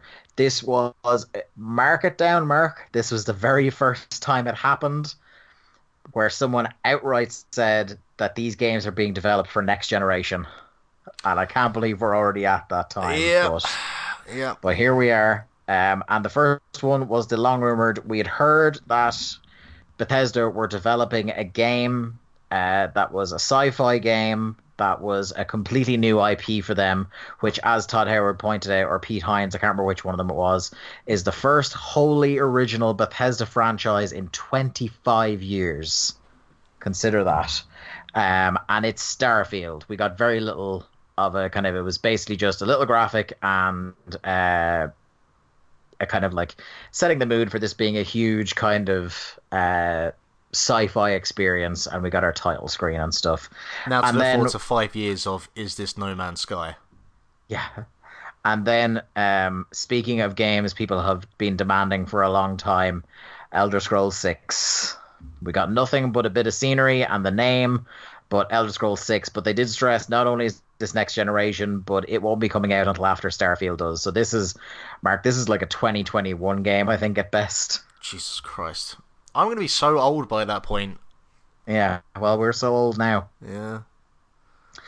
Um, next up, conference wise, uh, I just want to briefly reference the Devolver Digital conference, which um, again was like an Adult Swim parody of E3 conferences this year. Uh, it was quite funny. It's only about 16 minutes long, so go check it out. Uh, the two highlights, undeniably, were Dave Lang's ghost sh- showing up. Um, and then a game that is, I text you, an extremely Mark Robinson game, and that is My Friend Pedro. Um, a really stylish uh, kind of platforming shooter where you play a guy who is doing these violent, hideous things with guns on the instruction of a sentient banana. It looks like an Adult Swim cartoon mixed with Hotline Miami. Yeah, and uh, there was some really cool shots being pulled off. I particularly myself and Brian popped huge for the uh, throwing the fi- uh, knocking the frying pan up in the air and sh- ricocheting bullets off the frying pan to shoot guys above you on platforms. I uh, I I want to play this. I want to play Yeah. this a lot. Uh, I, I- think we'll just run through. So Square Enix was up next, and pretty much everything here we already had heard about. Uh, my impressions of this conference, dull but brief. Mark, did you even watch this? Uh, I just I I was at work, so um, I was getting I was just on Twitter, so I kind of saw everything that was announced through there. Yeah. So unless you disagree, I'm just going to r- just read out the list here No, because I don't go- think go- go there's that much to talk about. Um, so. Uh, more Tomb Raider stuff. There's new stealth options. Uh, there's new different kinds of arrows you can craft in it. Uh, there's one that appears to have some sort of gas or something that makes enemies turn on each other. So that's a, a, a new kind of like gameplay option there. And one thing I really appreciated I, because it's just a, such a small thing for like stealth gameplay. Um, you will be able to, if you find like a patch of wet mud, you'll be able to hit a button to get Lara to apply mud to her face to make her harder to see when she's uh, crouched. Uh, so that's that's pretty cool. We got another trailer for Captain Spirit. This is where they confirmed that Captain Spirit was kind of like sort of a prequel to Life is Strange 2. Um, a new platinum game called Babylon's Fall, and uh, as much as Mark might have been sold by the idea of a new platinum game, it's a sword and sorcery Middle Ages game, so maybe not. Uh, then we got another Just Cause 4 trailer. This time it basically was Just Cause via the movie Geostorm, which I had just watched hours before I saw this. um, and yeah, it talked about how basically there's dynamic weather in Just Cause 4 that can literally fuck you and the map up. And it showed some twisters and it, it looked pretty cool, but Just Cause stuff always looks pretty cool. Um, we basically got Final Fantasy shoved into everything, but still no Final Fantasy VII. A little trailer for Octopath Traveler. Um, and then the, the only other thing of note, really, from Square was the announcement of a game called The Quiet Man, where you play a, a deaf mute guy who's just going around beating the shit out of people. so yeah, it was an it was an interesting trailer that I think had some people confused. Uh, do you have anything to add there on Square? No, not really. There was nothing uh, major announced, and um, yeah, just uh, standard to the point. I appreciate the fact that they went, "Yep, here's the games, here's everything, boom, gone." Like, like no, no fluff, no uh, concerts halfway through. Well, that's yeah, my impressions I wrote down here. Dull but efficient. Um, then we had Ubisoft. Uh, what I thought about this kind of overall, Mark, uh, better than some years' conference in terms of consistency. Um, the cringe was kept to a minimum, but still was certainly there at points. Um, and they really need to turn off hot mics when people go backstage because it was like three or four different moments during this where people were God, this is amazing. there's like the there's like the kind of cringy but also adorable moment of oh we nailed it Yeah, after the that Beyond one Good was Evil thing. fucking spectacular. Um, But uh, I'll, I'll rattle stuff off here. I don't think we have a lot to say about Just Dance was, there was a big dancing panda, so Yeah, you know. it was. I, I will say, in terms of like the routine and the costuming, it's definitely the most money they've put into one of those. Like, do you remember the shite uh, dubstep Sub Zeros from a couple of years ago that looked like they just got them out of a pound shop? Yeah, yeah. Um, no, they went full on anime this year. Yeah, Like, by comparison, they they put in a lot of a lot of effort. Then we had Beyond Good and Evil 2. We got to see some pre-alpha gameplay. Oh, by the way, by the way, I just want to point out: Did you know that Just Dance 2019 is coming out on the Nintendo Wii? yes, yes, I did. Because They, it's been coming out every year. It's like one of those things. Like, do you remember every so often you'd hear that like Pro Evo or FIFA was still coming out on the PS2? I don't know yeah, what. yeah, yeah. Um, Beyond Good and Evil 2, we got pre-alpha gameplay, and then I think the real headline grabber here, Mark, was uh, Joe Gordon-Levitt, who came out and there's a kind of a partnership between Beyond Good and Evil and his company called Hit Record, which is some like sort of uh, musician collective thing. Um, and this has raised a lot of eyebrows around the place. The idea that you can basically submit music for, con- like, they put up a bunch of projects saying, like, this is the kind of music we're looking for. And based on those specs, you know, write a song and it might get included in the thing, in the game. Uh, they announced that, and everyone was like, Whoa, are you trying to get people to work for free because you don't want to pay for a soundtrack to your game? And then Joe Gordon Levitt came out uh, in response and said, Oh no, I, I believe in paying artists fairly for their work. Um, and everyone was like, okay, oh, we, we trust JGL. He's got a nice face. Why would he lead us astray? And then people went onto the Hit Record website and started kind of digging under the hood there to see what the story was. And the entire budget uh, they have put away to pay people for this soundtrack combined, not each, combined is $50,000. Well, I mean, technically, they're not lying. There is money to Uh-huh. put aside, but you'll get about four quid. yeah. Um, so that, that was a bit scummy. But, you know, here we are. Still, the trailer looks cool. Yes, it definitely does. I, I still really want to play that game. It's so conflicting. Um, then we got, I think, the cringiest moment of maybe the entire weekend. Uh, a man who was on drugs or drunk, possibly, coming out on a motorcycle to announce Trials Rising, which will be out also February 2019, but in uh, a moment that was a huge for one Jack Layzell. Trials Rising is coming to the Switch. I mean, I presume that, uh, like most people that do some sort of presentation at E3 are on some form of, uh, you know, drugs or drink or combination of the two.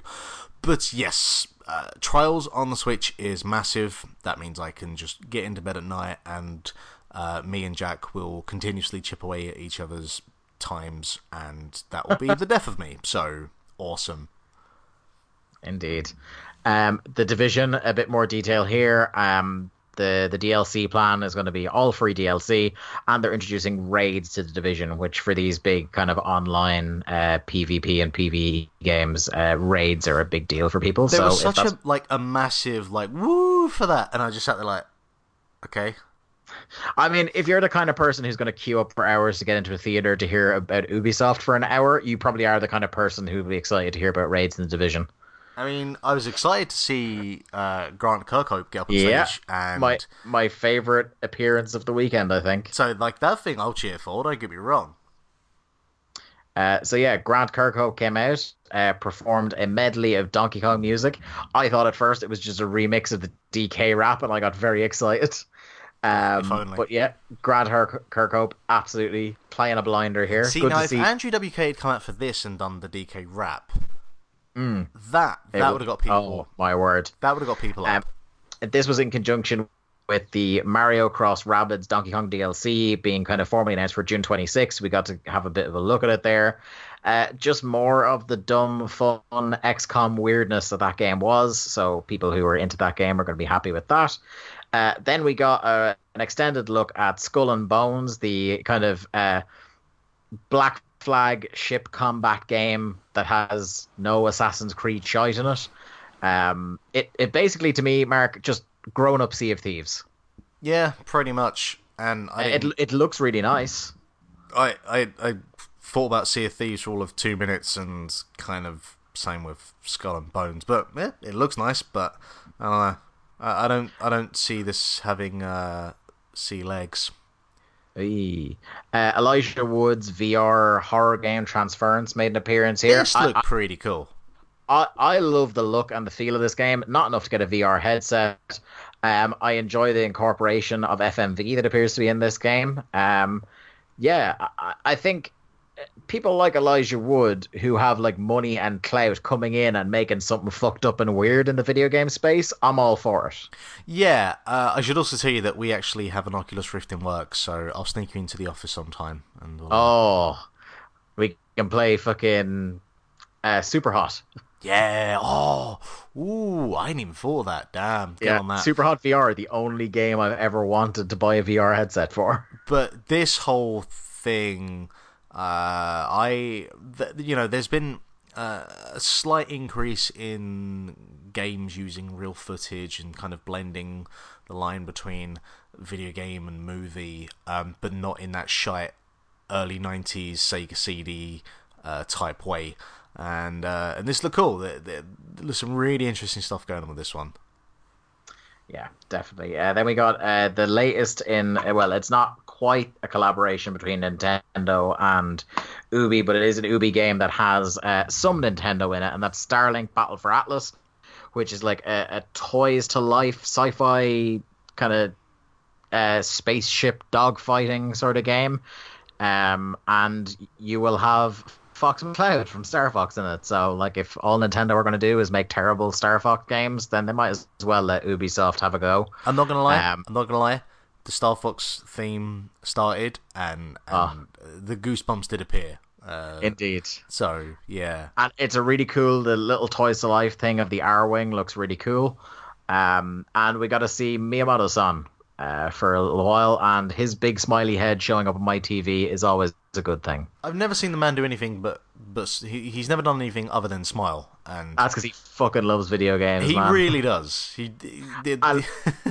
I just love him and Yves Guillemot just being weird buddies. You know, like just a mad Frenchman and this absolute like video game legend, uh, just being pals, giving each other presents. It's great stuff all together. And this year they didn't have guns, unfortunately, though. Um, the final thing from Ubi was the uh, long expected Assassin's Creed Odyssey reveal. Game looks good. I just really hope that they didn't make a mistake by going straight back to an annual cycle. I think two years off did them a really good service with um, Assassin's Creed Origins. Um, Ancient Greece is the kind of place I would really love to run around in an Assassin's Creed game in if, if it's not shite. Uh, so I'm really keeping my fingers crossed on that one.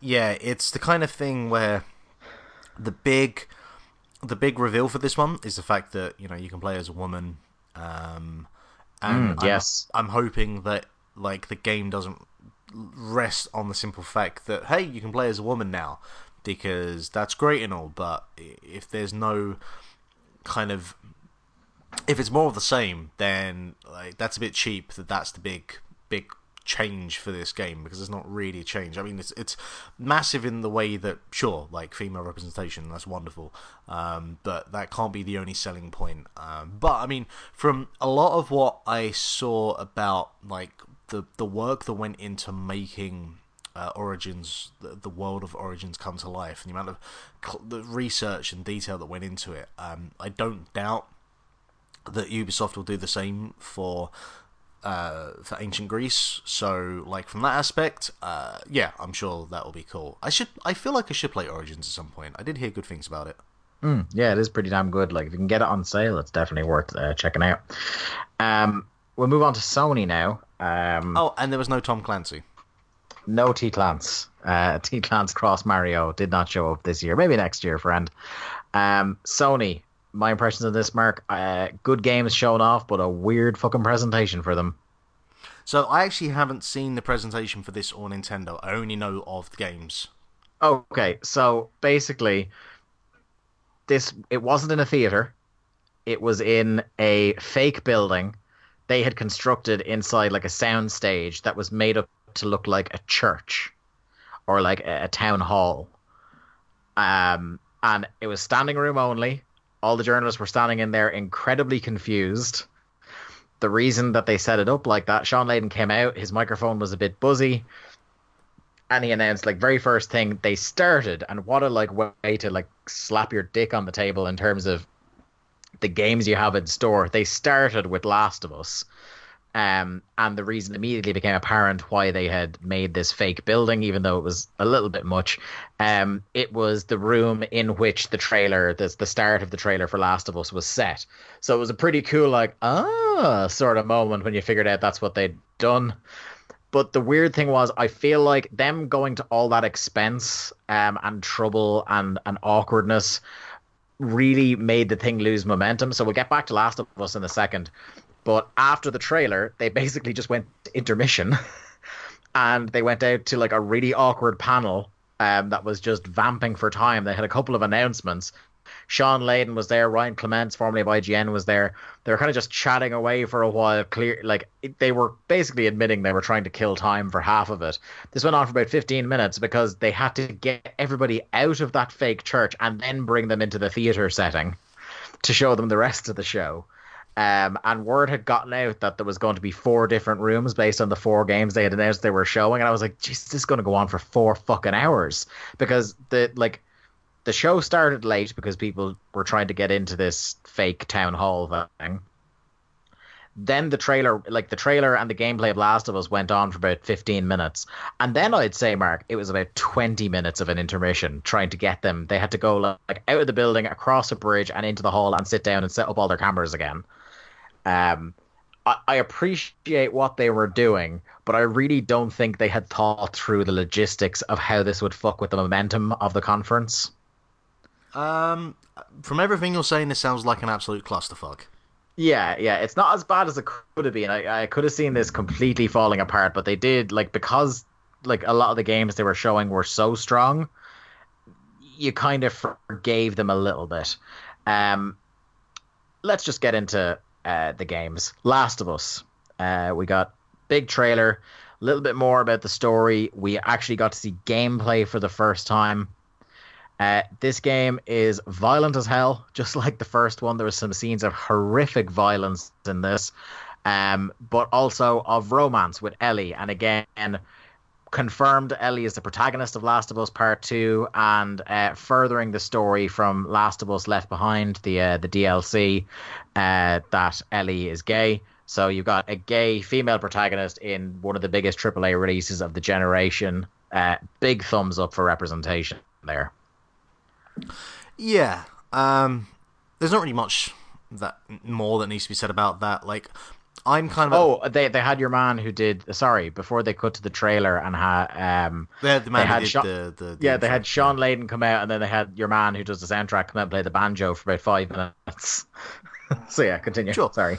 Um, I I feel like I'm at the point now where um I don't want to make a big song and dance that every time there is um like this thing, whether it's female representation or orientation, it's like it's that's just the way it should be. Like if that's in the game, that's awesome. That's it. No more needs to be said about it. Um, um, so yeah, that that's really really awesome. Um, in terms of the actual gameplay, it looks just fucking bleak as hell. Like, yeah. I, I think sometimes uh, people forget just how fucking bleak The Last of Us is, and obviously it's a post-apocalyptic game. Um, but this looks to be really doubling down on that, which I kind of I can get on board with. Um, but I am curious to know like how much of this how how much of the kind of zombie apocalyptic part of, of the first one has been removed um, and like just basically what the story is like i am intrigued to know kind of where they Yeah. go with the story of the last of us 2 Yeah, like I know with the ending of it, you could see how maybe it's still post-apocalyptic, but clickers aren't a bit aren't as big of a problem. But all equally, I, I have this feeling that they're not showing any clickers or anything because, like, over the course of the interceding years, they've become even more fucked up and mutated, and they want to save that surprise for a later reveal. Um, and again, it's one of those games that tries to hammer home that lofty point that a lot of people seem to think is original, but seems to be in pretty much everything in its genre. That man is really the most dangerous enemy. yeah Um, but yeah, some cool gameplay. I, I think she moves differently enough from Joel and um, has kind of different abilities and things like that. That it won't like, even though it feels like Last of Us the original in a lot of ways, it won't play or handle like it either. Um, so yeah, I, I, I think I'm at the point now where I've seen enough of this game. I just want you you guys to go away until it's ready and then give it to me, please. Fair, sure. Um, next, Sucker Punch's Ghost of Tsushima. Our first look at gameplay of this. I want to play this game, Mark. Uh, I'm going to agree with you on that one. I'd like to play this game. Uh, this game looks fucking gorgeous. I mean, Um, I got to be honest, it- Dave. That's not a hot take at this point. No, it's not. But uh, that one fight scene at the end of the trailer where the leaves are blowing out of the way and a fire is starting in the background, I was just like, good fucking lord, this is a video game. Uh, or that that one moment where the three guys try to engage you in, in combat with your katana and you just unsheathe and in one movement cut a man across the chest and kill him.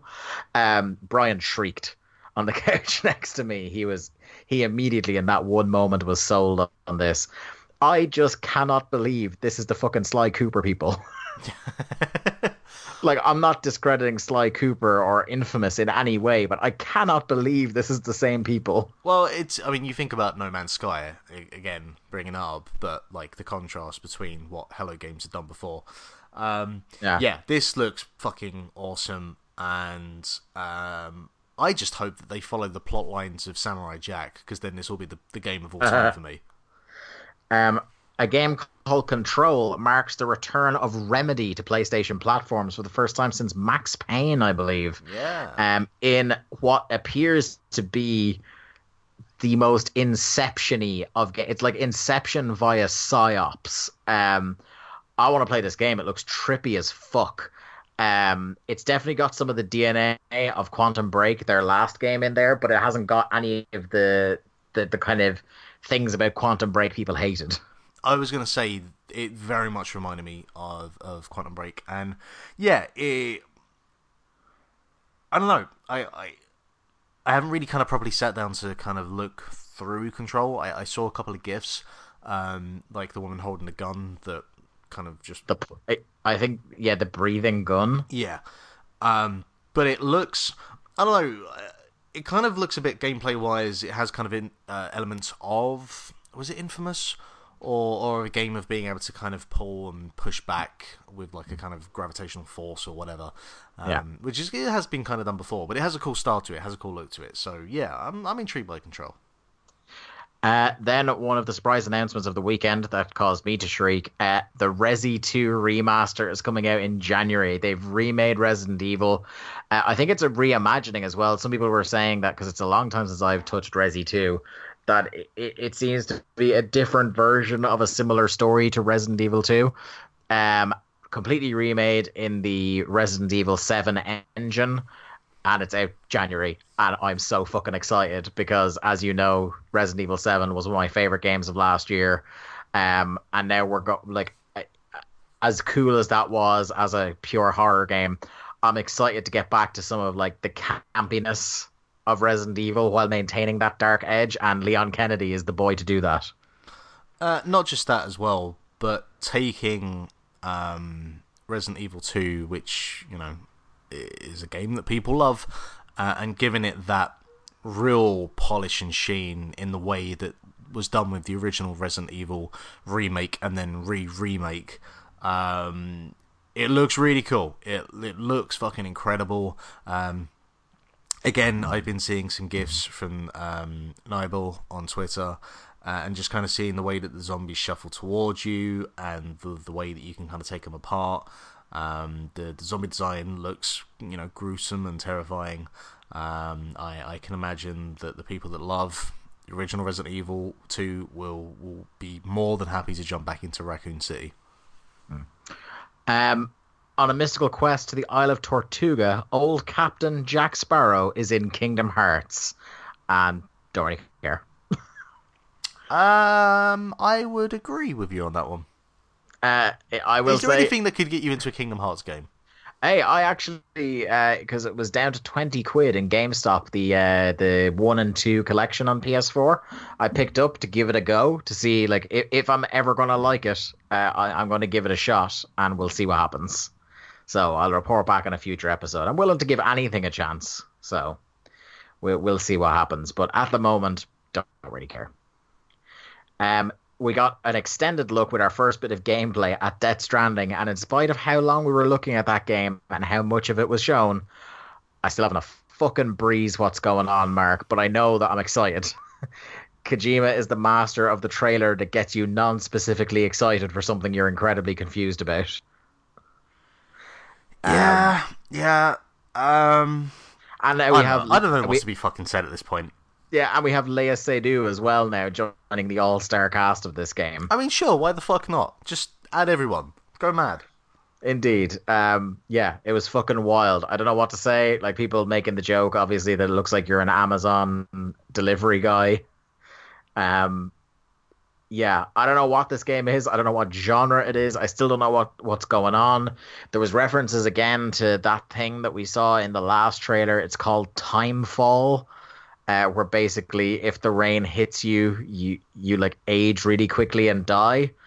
Um, which is why Léa Seydoux had this weird futuristic umbrella thing going on. Um, some people have now speculated that you know the the fucked up baby thing that, that the baby motif that keeps reoccurring. Mark. Uh-huh. Um, a, a lot of people are supposing that the baby thing is basically a clone of yourself and that's like it's sort of de facto your extra life. So if the time fall hits Norman Reedus, Norman Reedus will die, but it will age Norman Reedus to kill him. It will also age the baby into grown-up Norman Reedus. Okay, it's basically a Donkey Kong Diddy Kong sort of mechanic in a way, Yeah, but in a yeah, Hideo Kojima fucks up sort of way. Yeah, and the reason for like the baby giving the thumbs up inside the throat that time was that there's a little like maggoty thing that it looks like Léa Seydoux eats at the end of the trailer. That it, people are speculating that that's how you grow the clone. I, it's fucking like it really. There's no point in speculating because it's probably a million miles off. Like I'm still not like I, I still feel like there's going to be a bait and switch somewhere, and this is a completely different game to the one that's been shown and isn't even called Death Stranding. It'll be a match three puzzler. Yeah, it's just I, I just can't trust anything because Kojima loves to fuck with people. Um, then we got Nioh 2, so you've got to get that Nioh 1 played, Mark, because Nioh 2 is coming. Yeah, I was surprised to see that uh, announced so soon. Indeed. Um, Spider Man, it looks real good. It looks exactly like I want it to be. Uh, somewhere halfway between Sunset Overdrive, which was Insomniac's last game, and uh, Arkham, uh, Batman Arkham games um, with Spider Man. We got to see a bit of the Rogue Gallery, um, a non cutscene battle. Uh, we pretty much got to see enough that has allayed a lot of people's concerns about this game. Also, people talking about playing it on the show floor. They're actually getting hands on demos. Um, and saying it's real fucking good. Looking forward to September. Yeah, the key thing for me with this game, obviously, is that the combat holds up and also holds up throughout the course of a game. Now, I imagine that they'll probably do the general spiel of, um, you know, you'll have your basic combat and then you can expand on it and whatever Trilski tree skill uh, mechanic that they intend to go with uh, to keep the the uh, the the combat interesting. Um, do we know anything like in terms of is it following a particular uh, comic book arc or because I, I, know the Rhino was in the trailer, but like I don't. Yeah, I, I, see. I'm not hugely well versed in Spider-Man. Friend of the show, Keith Brony is probably the man to ask. Um, it, it's not following obviously the movie continuity. It, it's not following. I, I, don't think it's following the current um, comic book continuity. Um, but I'm happy for that kind of thing. Kind of like Arkham sets up its own version of the Batman mythos uh, and borrowing from stuff when it pleases. Uh, I think that is the way to go. Sure, uh, and I think I think there's a lot of fun to be had with the combat. Certainly, with um, being able to use your web shoots to, to kind of bring enemies towards you and flinging shields and stuff around. It it looks uh, it looks like the kind of game that I want to play in terms of the combat from what I've seen so far. Yeah, absolutely. Uh, and then the final thing, just worth noting, um, From Software are also making a PSVR game, and it looks fucking nothing like a From Software game. It, I could not believe that it's a From Software game. It looks like light and breezy and whimsical. Uh, like what the fuck? Like I, I, I got nothing. I bet it's a fucking horror game. Uh, yeah, that it's like just going to be this left turn into just Yep. dreadfulness. Yeah. Yep, The- absolutely. It is from software, so they always do have that up their sleeves. Final conference of the whole weekend, a Nintendo. Uh, my impressions of this whole conference is: Did you know Smash Brothers is coming out? Also, on top of that, uh, just announced on Twitter not too long ago as we started recording this, uh, Fortnite has already had 2 million downloads in a 24 hour period. Fuck me, amazing! And it's also, uh, have you noticed that they dropped uh, Fortnite Battle Royale from the name when they brought it over to Switch? Indeed. It's just, it's just Fortnite It's now. just so, Fortnite. uh, it's almost like there are impending legal proceedings. Um, so yeah, let's talk about Nintendo. Um, Xenoblade DLC. Um, there's a pretty big Xenoblade audience out there, so they're going to be pretty happy with that. Uh, we finally got uh, a reveal of what the Fire Emblem Switch dedicated title is going to be. It's Fire Emblem Three Houses, and it's coming out spring 2019. Uh, Fortnite, as you said, is out now, and as you said at the top of the show, Hollow Knight dropped right now as well. Um, also dropping, it didn't drop during the conference, but it dropped literally today as we're recording this, the 13th of June. The Octo expansion for Splatoon 2 is out. I need to go and download me that after this show. Uh-huh. Uh, it's got single player stuff, it's got new maps, new weapons, stuff like that. I, I am looking at my Switch controller now, seeing if it's within arm's reach. Um, what else have we got here? Killer Queen, which is like this real, like word of mouth uh, arcade. Have you heard anything about Killer Queen? Nope. So Killer Queen is this arcade game. I don't know when it was. I think it was relatively recently. It was designed, um, and there's a lot of people like starting to talk about like uh, when the rumors came out that Killer Queen was coming to Switch. This hitherto unheard of Killer Queen hardcore fan community started coming out of the woodwork. Um, it's it's an arcade game that's two arcade machines back to back uh, to play this game. I'm not even sure. Like they explain uh, sort of in the little sizzle reel uh, what kind of a game it is. You'll have to look for yourself. But I, the thing that amazed me about Killer Queen being so pos- uh, popular was I heard when Jeff Gerstmann interviewed him, there's only about 100 arcade cabinets of Killer Queen in existence. And it has gotten this massive cult following behind it, and now it's just coming to Switch. I think it's called Killer Queen Black or something like that. Um, but I, just everything about it being an arcade game that people say is like hard as nails make me think it might be a Mark Robinson joint. I will have to have a look at that. And finally, the other thing that took up, I think, about two thirds of the Nintendo presentation was Smash. Or sorry, actually, no. Before we get to that, Super Mario Party is coming out. I mean, And- you knew they were going to do it. but announced and it's coming out October 5th. So it is out this year. Um it's called yeah, it's called Super Mario Party. It looks like all new games. Um it looks like they've gotten rid of the Mario Party 10 gimmick of everybody traveling together in a mine minecart. It's a traditional Mario Party board. Um it, it looks real pretty. Uh I, I saw some Jack footage. was of, very excited. I saw some footage of um, like a top-down view of two switches being put together. Yeah. So you can like put the switches beside each other, like perpendicular, and it, it they they work together to show you parts of the game board or something. Yeah, that's kind of mad. Yeah, this is really starting to like we're a year in now. Everyone's settled in. Let's start to see what weird shit we can do with these things. Uh, so I, I'm I'm all for that. Check for that October fifth. I think that might be in um, Jack Layzell's uh, reveal of the weekend. He was very excited when I just texted him the uh, showed him the the graphic for Super Mario Party. I believe his exact quote was "tears of joy." Um, and then yeah, what took up about two thirds of this presentation, and it was uh, Smash Brothers. Um, Smash Brothers Ultimate, it's being called. Uh, it's out in December, I think December eighth. It said. Um, the big selling point for this is that every single character who has ever appeared in a Smash Brothers game is in this game. Yes, Which because makes that's worked for- for... WWE 2K over the last four years or so. it makes for a roster of 64 fighters uh, as default.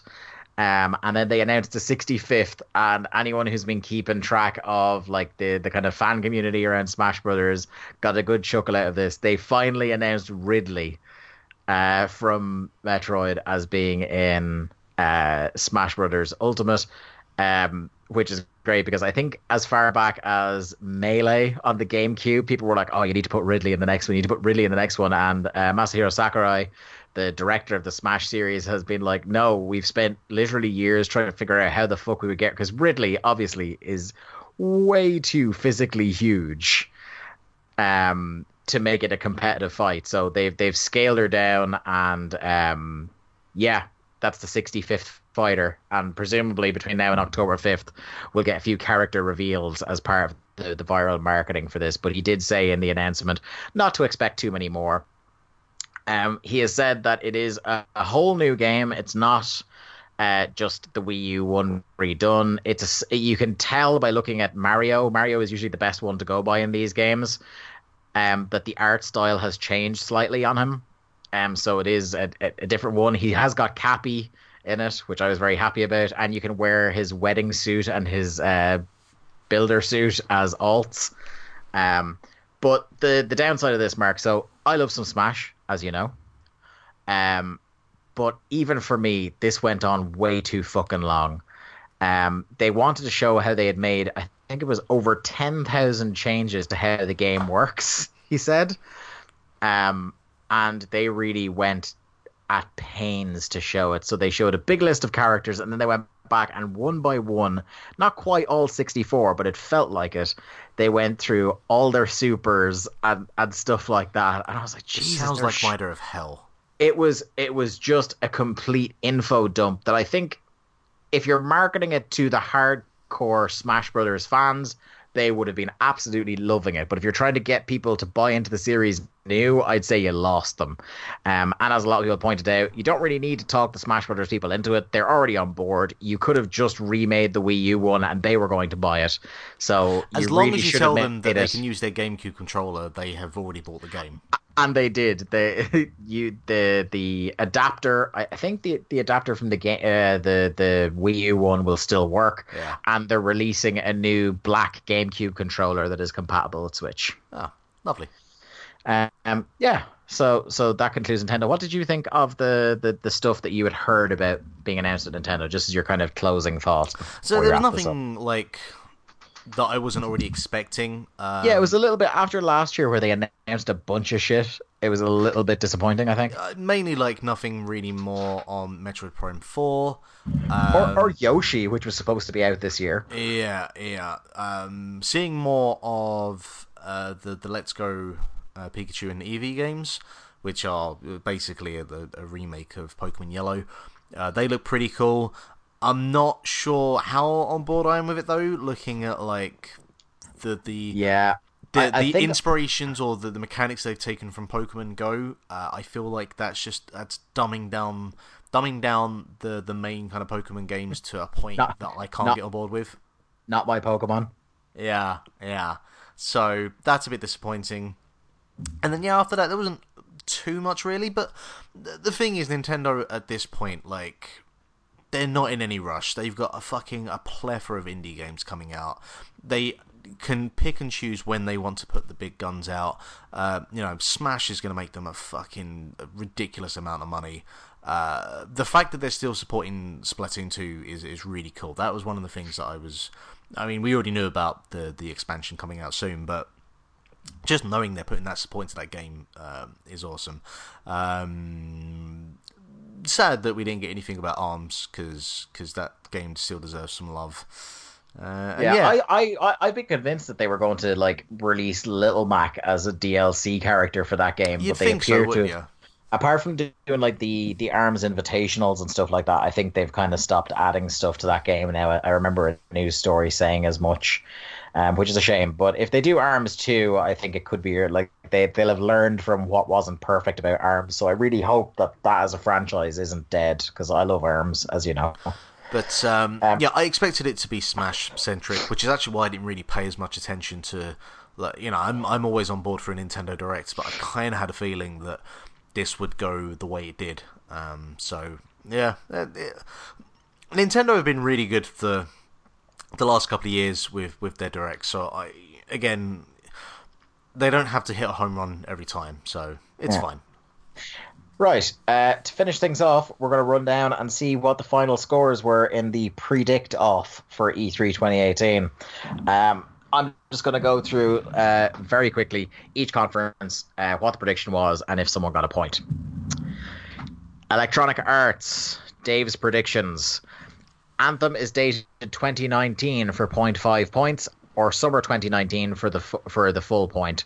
Uh, I got 0.5 points on that because it is coming out 2019. Uh, I said the centerpiece of the FIFA 19 announcement is the Champions League license, which I got a point for. And then I said Battlefield trailer will scale back on women and feature streamers playing multiplayer, neither of which happened. I am delighted to report. Mark's predictions for EA. No Star Wars content announced, which they absolutely fucked John. Uh, because it looked for a long time like that was going to be a really good prediction, and then like there was a five minute stretch where it was all Star Wars. Um, one of EA Sports games goes free to play, which I still think is an excellent shout for some E3 coming down the line. Um, you didn't get a point on that, and then Zlatan Ibrahimovic being there uh, Very didn't happen either. Very disappointed. Uh, Microsoft, Dave predictions. Uh, trailer for either Halo 6 or Splinter Cell, so I got a point there. Uh, they won't say a fucking thing about Crackdown 3. I didn't get a point.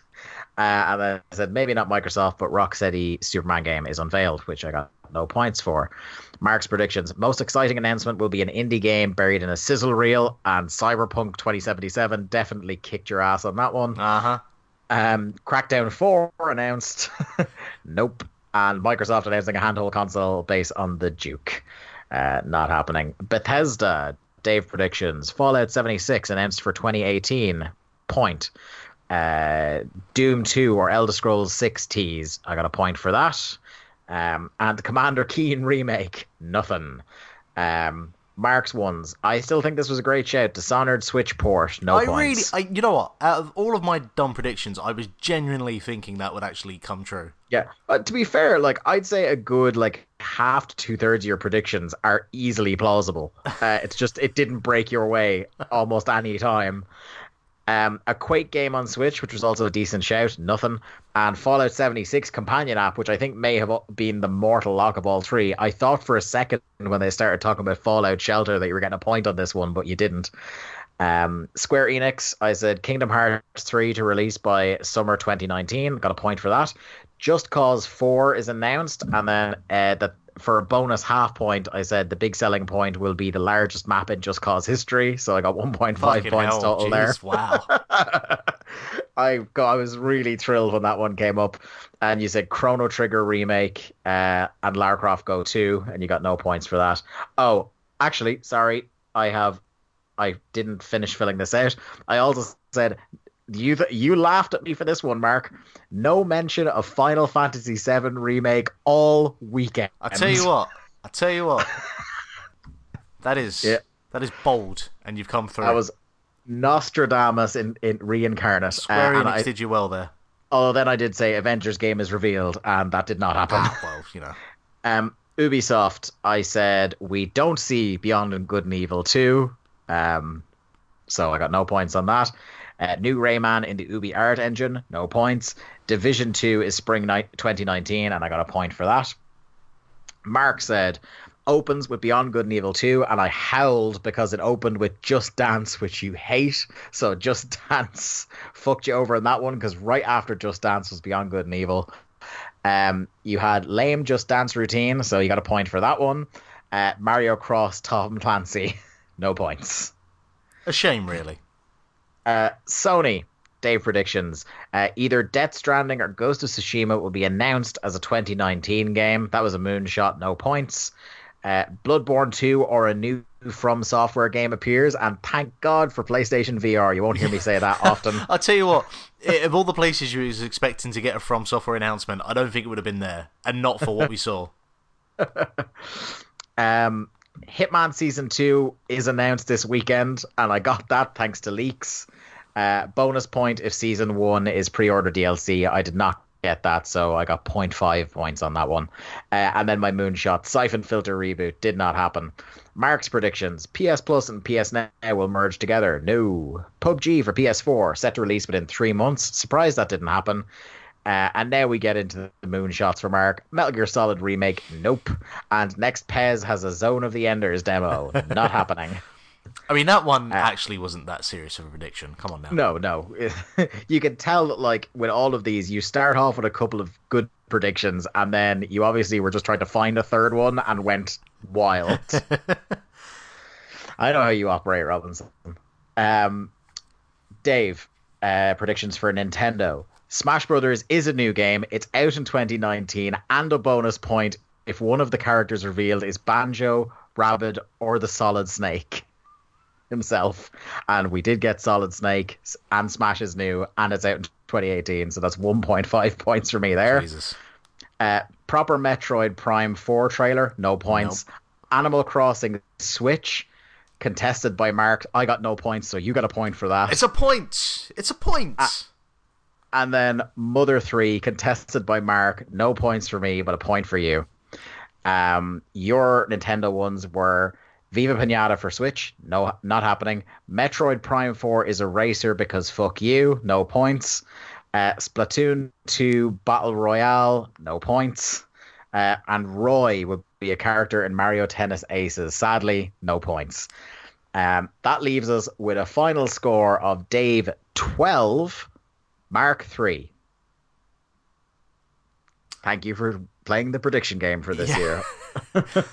you know what? I'll come back strong next year. I, I'll, I'll. I look forward to it. If I keep track of it like this, I think we could make it a bit of a competitive thing. Yeah. I, I, I enjoyed doing it like this.